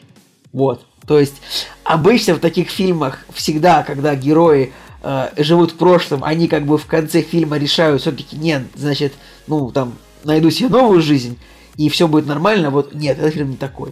Тут, типа, на самом деле, главный герой в итоге все равно приходит к тому, что он просто будет воспоминания пересматривать. Он, это, как бы, я вам сейчас рассказал спойлер фильма, но, как бы, блин, на фильм в кино вообще никто не пошел. Вы явно не будете его смотреть с таким этим. Не знаю. Однозначно, так что спасибо, Николай, что уберег нас от этого. Не, ну это не самый плохой фильм, как бы, но э, я думаю, что в, в условиях цейтнота жесткого, то, что вы не, ты не можешь смотреть Twin Peaks уже двадцать пять лет, как бы, третий сезон, а, поэтому я реально не буду возражать его смотреть, но это нормальный фильм, он нормально поставлен. Еще, еще раз, вот как бы вот атмосфера. Короче, Николай, супер создана, это кино, да? Которое вот э, комментаторы на Кинопоиске напишут, крепкое кино. Джекман понравился. Джекман, на самом деле, тут не супер. Тэнди Ньютон даже получше, потому что просто зачем-то Джекмана сделали как бы, ну, тряпкой просто конченным, который не может подраться нормально, не может ничего сделать. Странный, странный персонаж в этом смысле. Может, это и не понравилось. Надо почитать какие-нибудь негативные рецензии, потому что э, мне фильм не зашел так плохо, и я решил, ну, и, и не буду убеждать о том, что он плохой. Вот. Окей, ну это хорошо, на самом деле, что у тебя, как это, что у тебя тоже появился такой фильм, который все говорят, что он плохой, и тебе он понравился. Теперь, может быть, ты хоть иногда будешь задумываться э, над тем, что такие фильмы могут нравиться и другим людям. Вот. Я сейчас что-то запутался в твоей предъяве мне, но буду считать, что, как бы, ладно, в IMAX.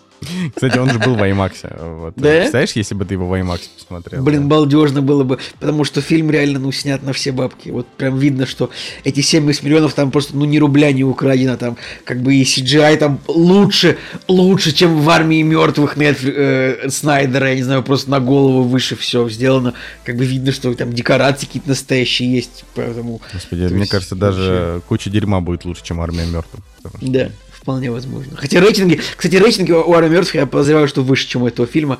Хотя, вот, странно было бы. Не такой же рейтинг. Удивительно. Окей, ладно. Последним блоком давайте обсудим э, то, что закончился пятый сезон «Рика и Морти». А вы его досмотрели? Я досмотрел, да. да. Я досмотрел. Что думаете? Ну, типа, это надо, надо же обсудить. Ну, давайте, давайте я, я скажу свое мнение кратенько. Но, короче, я почему я вообще считаю, что это надо обсудить? Все-таки давайте, а, как бы, мы сейчас находимся в той точке, когда «Рик и Морти» — это один из величайших мультсериалов современности, и он там а, за пять сезонов он показал себя сильно круче, чем очень многие другие сериалы себя показывают. А я бы уже поспорил, мне кажется, он уже прошел пик свой где-то во время четвертого, третьего сезона, и как бы сейчас это уже как бы идет вниз все. Это мое мнение. Ну, вот, вот Меня я, он перестал я... удивлять уже очень сильно. А в этом сезоне были откровенно говеннейшие серии, вроде серии про Вольтрона. Э, я не знаю, и там... Ну, короче, мне уже не так нравится, как раньше. Вот. Окей. Знаете, что Спасибо, самое печальное из всего этого сезона? В том, что они сделали затравочку с Кристофером Ллойдом, да, с реальным актером. Вот, и все такие... Перед да, финалом, перед финалом да? все подумали, о, господи, может быть, мультяшные персонажи попадут в мир реальных э, э, людей, да, и его будет как бы Кристофер Ллойд играть. Но нет, это было просто, это было просто две каких-то микрозатравочки для рекламы последней серии, и это, блин, булшит полный, потому что, ну, как бы, пол- посмотреть полноценную серию с Ллойдом, это было бы, ну, просто, наверное, очень круто. А тут, ну, как-то... Ой, это, это, это не, правда. Ну, они как бы закончили... Я вот, вот эти два пятнадцатисекундных куска, это, конечно... Да, да, они Я думал, что там они будут как-то прыгать по, там, по каким-нибудь вселенным в десятой серии, там будет хотя бы какой-нибудь от, отрывок минутки на ну, три. Хотя вот, бы, я думал, хотя бы, так, да. Но, но в итоге... Я, я не ждал. Да, в итоге серии. Как бы нифига, в итоге вместо этого у нас манга какая-то была, да, и... В общем... На самом деле закончилось, закончилось. Я вообще человек, который не смотрел некоторые серии из этого мультсериала. То есть я его с какой-то там середины, наверное, начал смотреть. Как бы я понимаю вообще, что там происходит, я mm-hmm. понимаю предысторию. Что-то мне сейчас... Подожди, серьезно? Ты не посмотрел первые сезоны? Слушай, ну, Надя его начала смотреть, и я просто в какой-то момент подключился, и вот последние два сезона, в принципе, я вот полностью посмотрел. До этого просто что-то выборочно было. Но я в курсе всего, что там происходит. Я, я понимаю реально там все предыстории и И потому что какие-то отрывки и обзоры смотрел и так далее. Вот, поэтому, ну вот он сейчас закончился, показали предысторию Рика. И, в принципе, я такой, ну, ну, закончился и закончился, в принципе. И я не буду о нем вспоминать год, пока не выйдет следующий сезон, и ничего об этом не потеряю. Но в целом так более-менее интересно было. Ну, я, короче, я с вашим этим скептицизмом вообще не согласен. Я просто, в этом, я хотел договорить фразу, но Николай меня перебил. А, фраза была в том, что типа, это действительно, я считаю, великий, там, один из величайших мультов, но его единственная проблема сейчас, это в том, что первые три сезона, там буквально каждая следующая серия была просто каким-то вообще охренеть чем. Я говорю, а сейчас, вот он да, достиг, подожди, да, я уже вот он достиг нет, величия все, нет, где-то в говорю. Моменте огурчика Рика, а как потом, ну, пошел, как бы, ну, продолжай. Пожалуйста. Короче, он, э, типа, он просто, он, я не считаю, что он достиг величия. В этом, сери... в этом сезоне были великие серии, вот реально, были просто, когда ты такой думаешь, блин, вот это ни хрена себе. Дело не в этом, дело в том, что Рик и Морти круто той тем, что он отъехавший абсолютно, и там вот это вот прикол в том, что там из какой-то маленькой, вообще из, из, из какой-то незначительной детали раздувается что-то очень большое. Вот в этом фишка Рика и Морти. И когда э, это ты там смотришь в первых сезонах, в первых двух там, когда он там открывает багажник, и потом оказывается, что там есть мир, в котором есть мир, в котором есть мир, ты такой думаешь, блин, вот это прикольно. Но это, велик... вот... это, это реально великая серия. Типа, да, вообще. Это вот великая серия. И таких, и, и таких серий там в первых сезонах было много. И там да, серии про галактическое телевидение, когда... Ну, то есть, в общем, фишка в том, что вот поначалу там был такой какой-то сумасшедший эффект новизны, когда ты понимаешь, что авторы реально вообще ничем себя, свою фантазию не ограничивают. А сейчас они как бы понимают, что они уже задали такую высокую планку, что градус безумия, он уже, ну, то есть, он уже совершенно запредельный, но при этом ты уже как бы и не удивляешься тому, что он такой запредельный, ты такой, ну, хорошо, да, сейчас будет просто что-то запредельно безумное. Я от этого не получаю меньше удовольствия, но это уже такой эффект привыкания к Рику и Морти. Поэтому, конечно, то, что они там по итогу будут делать десять сезонов, я думаю, что, ну, типа, а, пока, короче, я, я не считаю, что они сдулись. Я считаю, что они просто вышли на плато, и если они будут продолжать в том же духе, они могут до конца вот с, с этим плато дотянуть, а могут как бы уже, типа, закончиться со своими сумасшедшими идеями. Ну, то есть, когда, короче, вот в пятом сезоне начинают объяснять лор, я ни хрена не понимаю. Просто я ничего. Вообще, я тоже то есть, ничего не они понимаю. Начинают, абсолютно. Они перечисляют какие-то, то есть, там, герои говорят какой-то монолог, в котором они говорят, что что-то проистекает из вот этого, а что-то из вот этого, я не понимаю вообще ни слова. То есть там как бы сюжет я понимаю, что они говорят, я не понимаю. Они просто там что-то друг другу объясняют, и один друг друга понимает. Но при этом здесь есть просто, ну, во-первых, финал крутой, потому что они снова вернули э, Цитадель, значит, ну и вообще всю вот эту вот историю с кучей Риков и кучей Морти. Это классно, предыстория Рика, это тоже очень хорошо. Мне очень понравилось, что в этом сезоне Морти стал взрослый, у него была любовная линия, он так... Вообще здесь очень много таких личных переживаний Морти, это тоже классно. А вот, и, наверное, моя Мне любимая серия... Вороны. Да, вор, ну с воронами это просто, это именно такой смешной заход. Наверное, моя любимая серия была про День Благодарения, где... Ну, потому что вот, вот эта серия, она меня как бы вернула так немножко вот на первые сезоны, когда... А, ну, то есть она настолько, было, настолько там поехавшая, было что классно вообще... на уровне концепции превращения в индейк, но потом, когда они зашли в пирамиды, там какие, зашли в пирамиды, и там какие-то эти непонятные чуваки, это уже... Это было уже не очень. Не, не знаю, мне было норм. Ну, короче, я, я, я с нее кайфанул. В любом случае, мне просто интересно, сколько продержится еще хайп, но мне кажется, что еще сезон два Рик и Морти будет как бы на коне. Ладно, ну, вот, поэтому... я думаю, да. В первом сезоне лучшая серия была первая, где это было, там, где была эта планета, где время шло очень быстро, и там, в общем, постоянно Морти возвращался, чтобы поубивать их всех там. Вот это прикольно было. Помните? Вообще надо пересмотреть первые сезоны, просто чтобы порадоваться. Сейчас, как бы, э, вот э, тоже важно, что нельзя начинать смотреть пятый сезон там тем, кто не смотрел предыдущие сезоны, потому что огромное логично количество... для каждого мультсериала, мне кажется. Ну, как бы, ну нет, вот «Симпсоны» можно начать с любого сезона смотреть, с любой серии, с любого сезона, точно так ну, же, конечно. Как «Южный парк». Не, нет, то есть ты начнешь смотреть э, «Симпсонов» э, там с семнадцатого сезона, а не с девятого, ты не поймешь, почему Нед Фландерс, э, где жена Неда Фландерса и почему э, Я, я забыл, что там больше. Ну, короче, просто, просто вот в Рике и Морти там слишком важно понимать контекст э, отношений между там всеми персонажами, потому что э, там очень много построено на микрошутках. Ну, типа там, что есть две, у него, что у него две дочери, да, и что одна из них это там злая мстительница из космоса. И, ну, короче, там вот много таких всяких приколов, а, что я считаю довольно достойным. Вот, но как бы ждем, и я согласен с Женей Москвиным на тему того, что как бы сейчас просто столько всего, что когда что-то заканчивается, и у тебя есть перерыв год от того, чтобы это смотреть, я думаю, да и слава богу. Типа, будет время не думать об этом, будет время посмотреть о чем-то другое. Вообще, короче, слишком много контента, мне кажется, надо устроить будет там, не знаю, когда мы закончим все наши просмотры и дела, нужно будет устроить детокс, и я вообще просто месяц не, не буду ничего смотреть. Будет молчаливый подкаст. Но, тем не менее, мы сегодня бахнули на два с половиной часа. Будем обсуждать, Николай, как только ты закончишь смотреть, все будем обсуждать, как хорошо было ходить в IMAX. Да, друзья, с вами был Николай Цугулиев, Евгений Москвин и Николай Аймакс. Всем пока, Кактус подкаст, до следующей недели. Put your right foot forward and your left foot back, then slide around like on a Nordic track.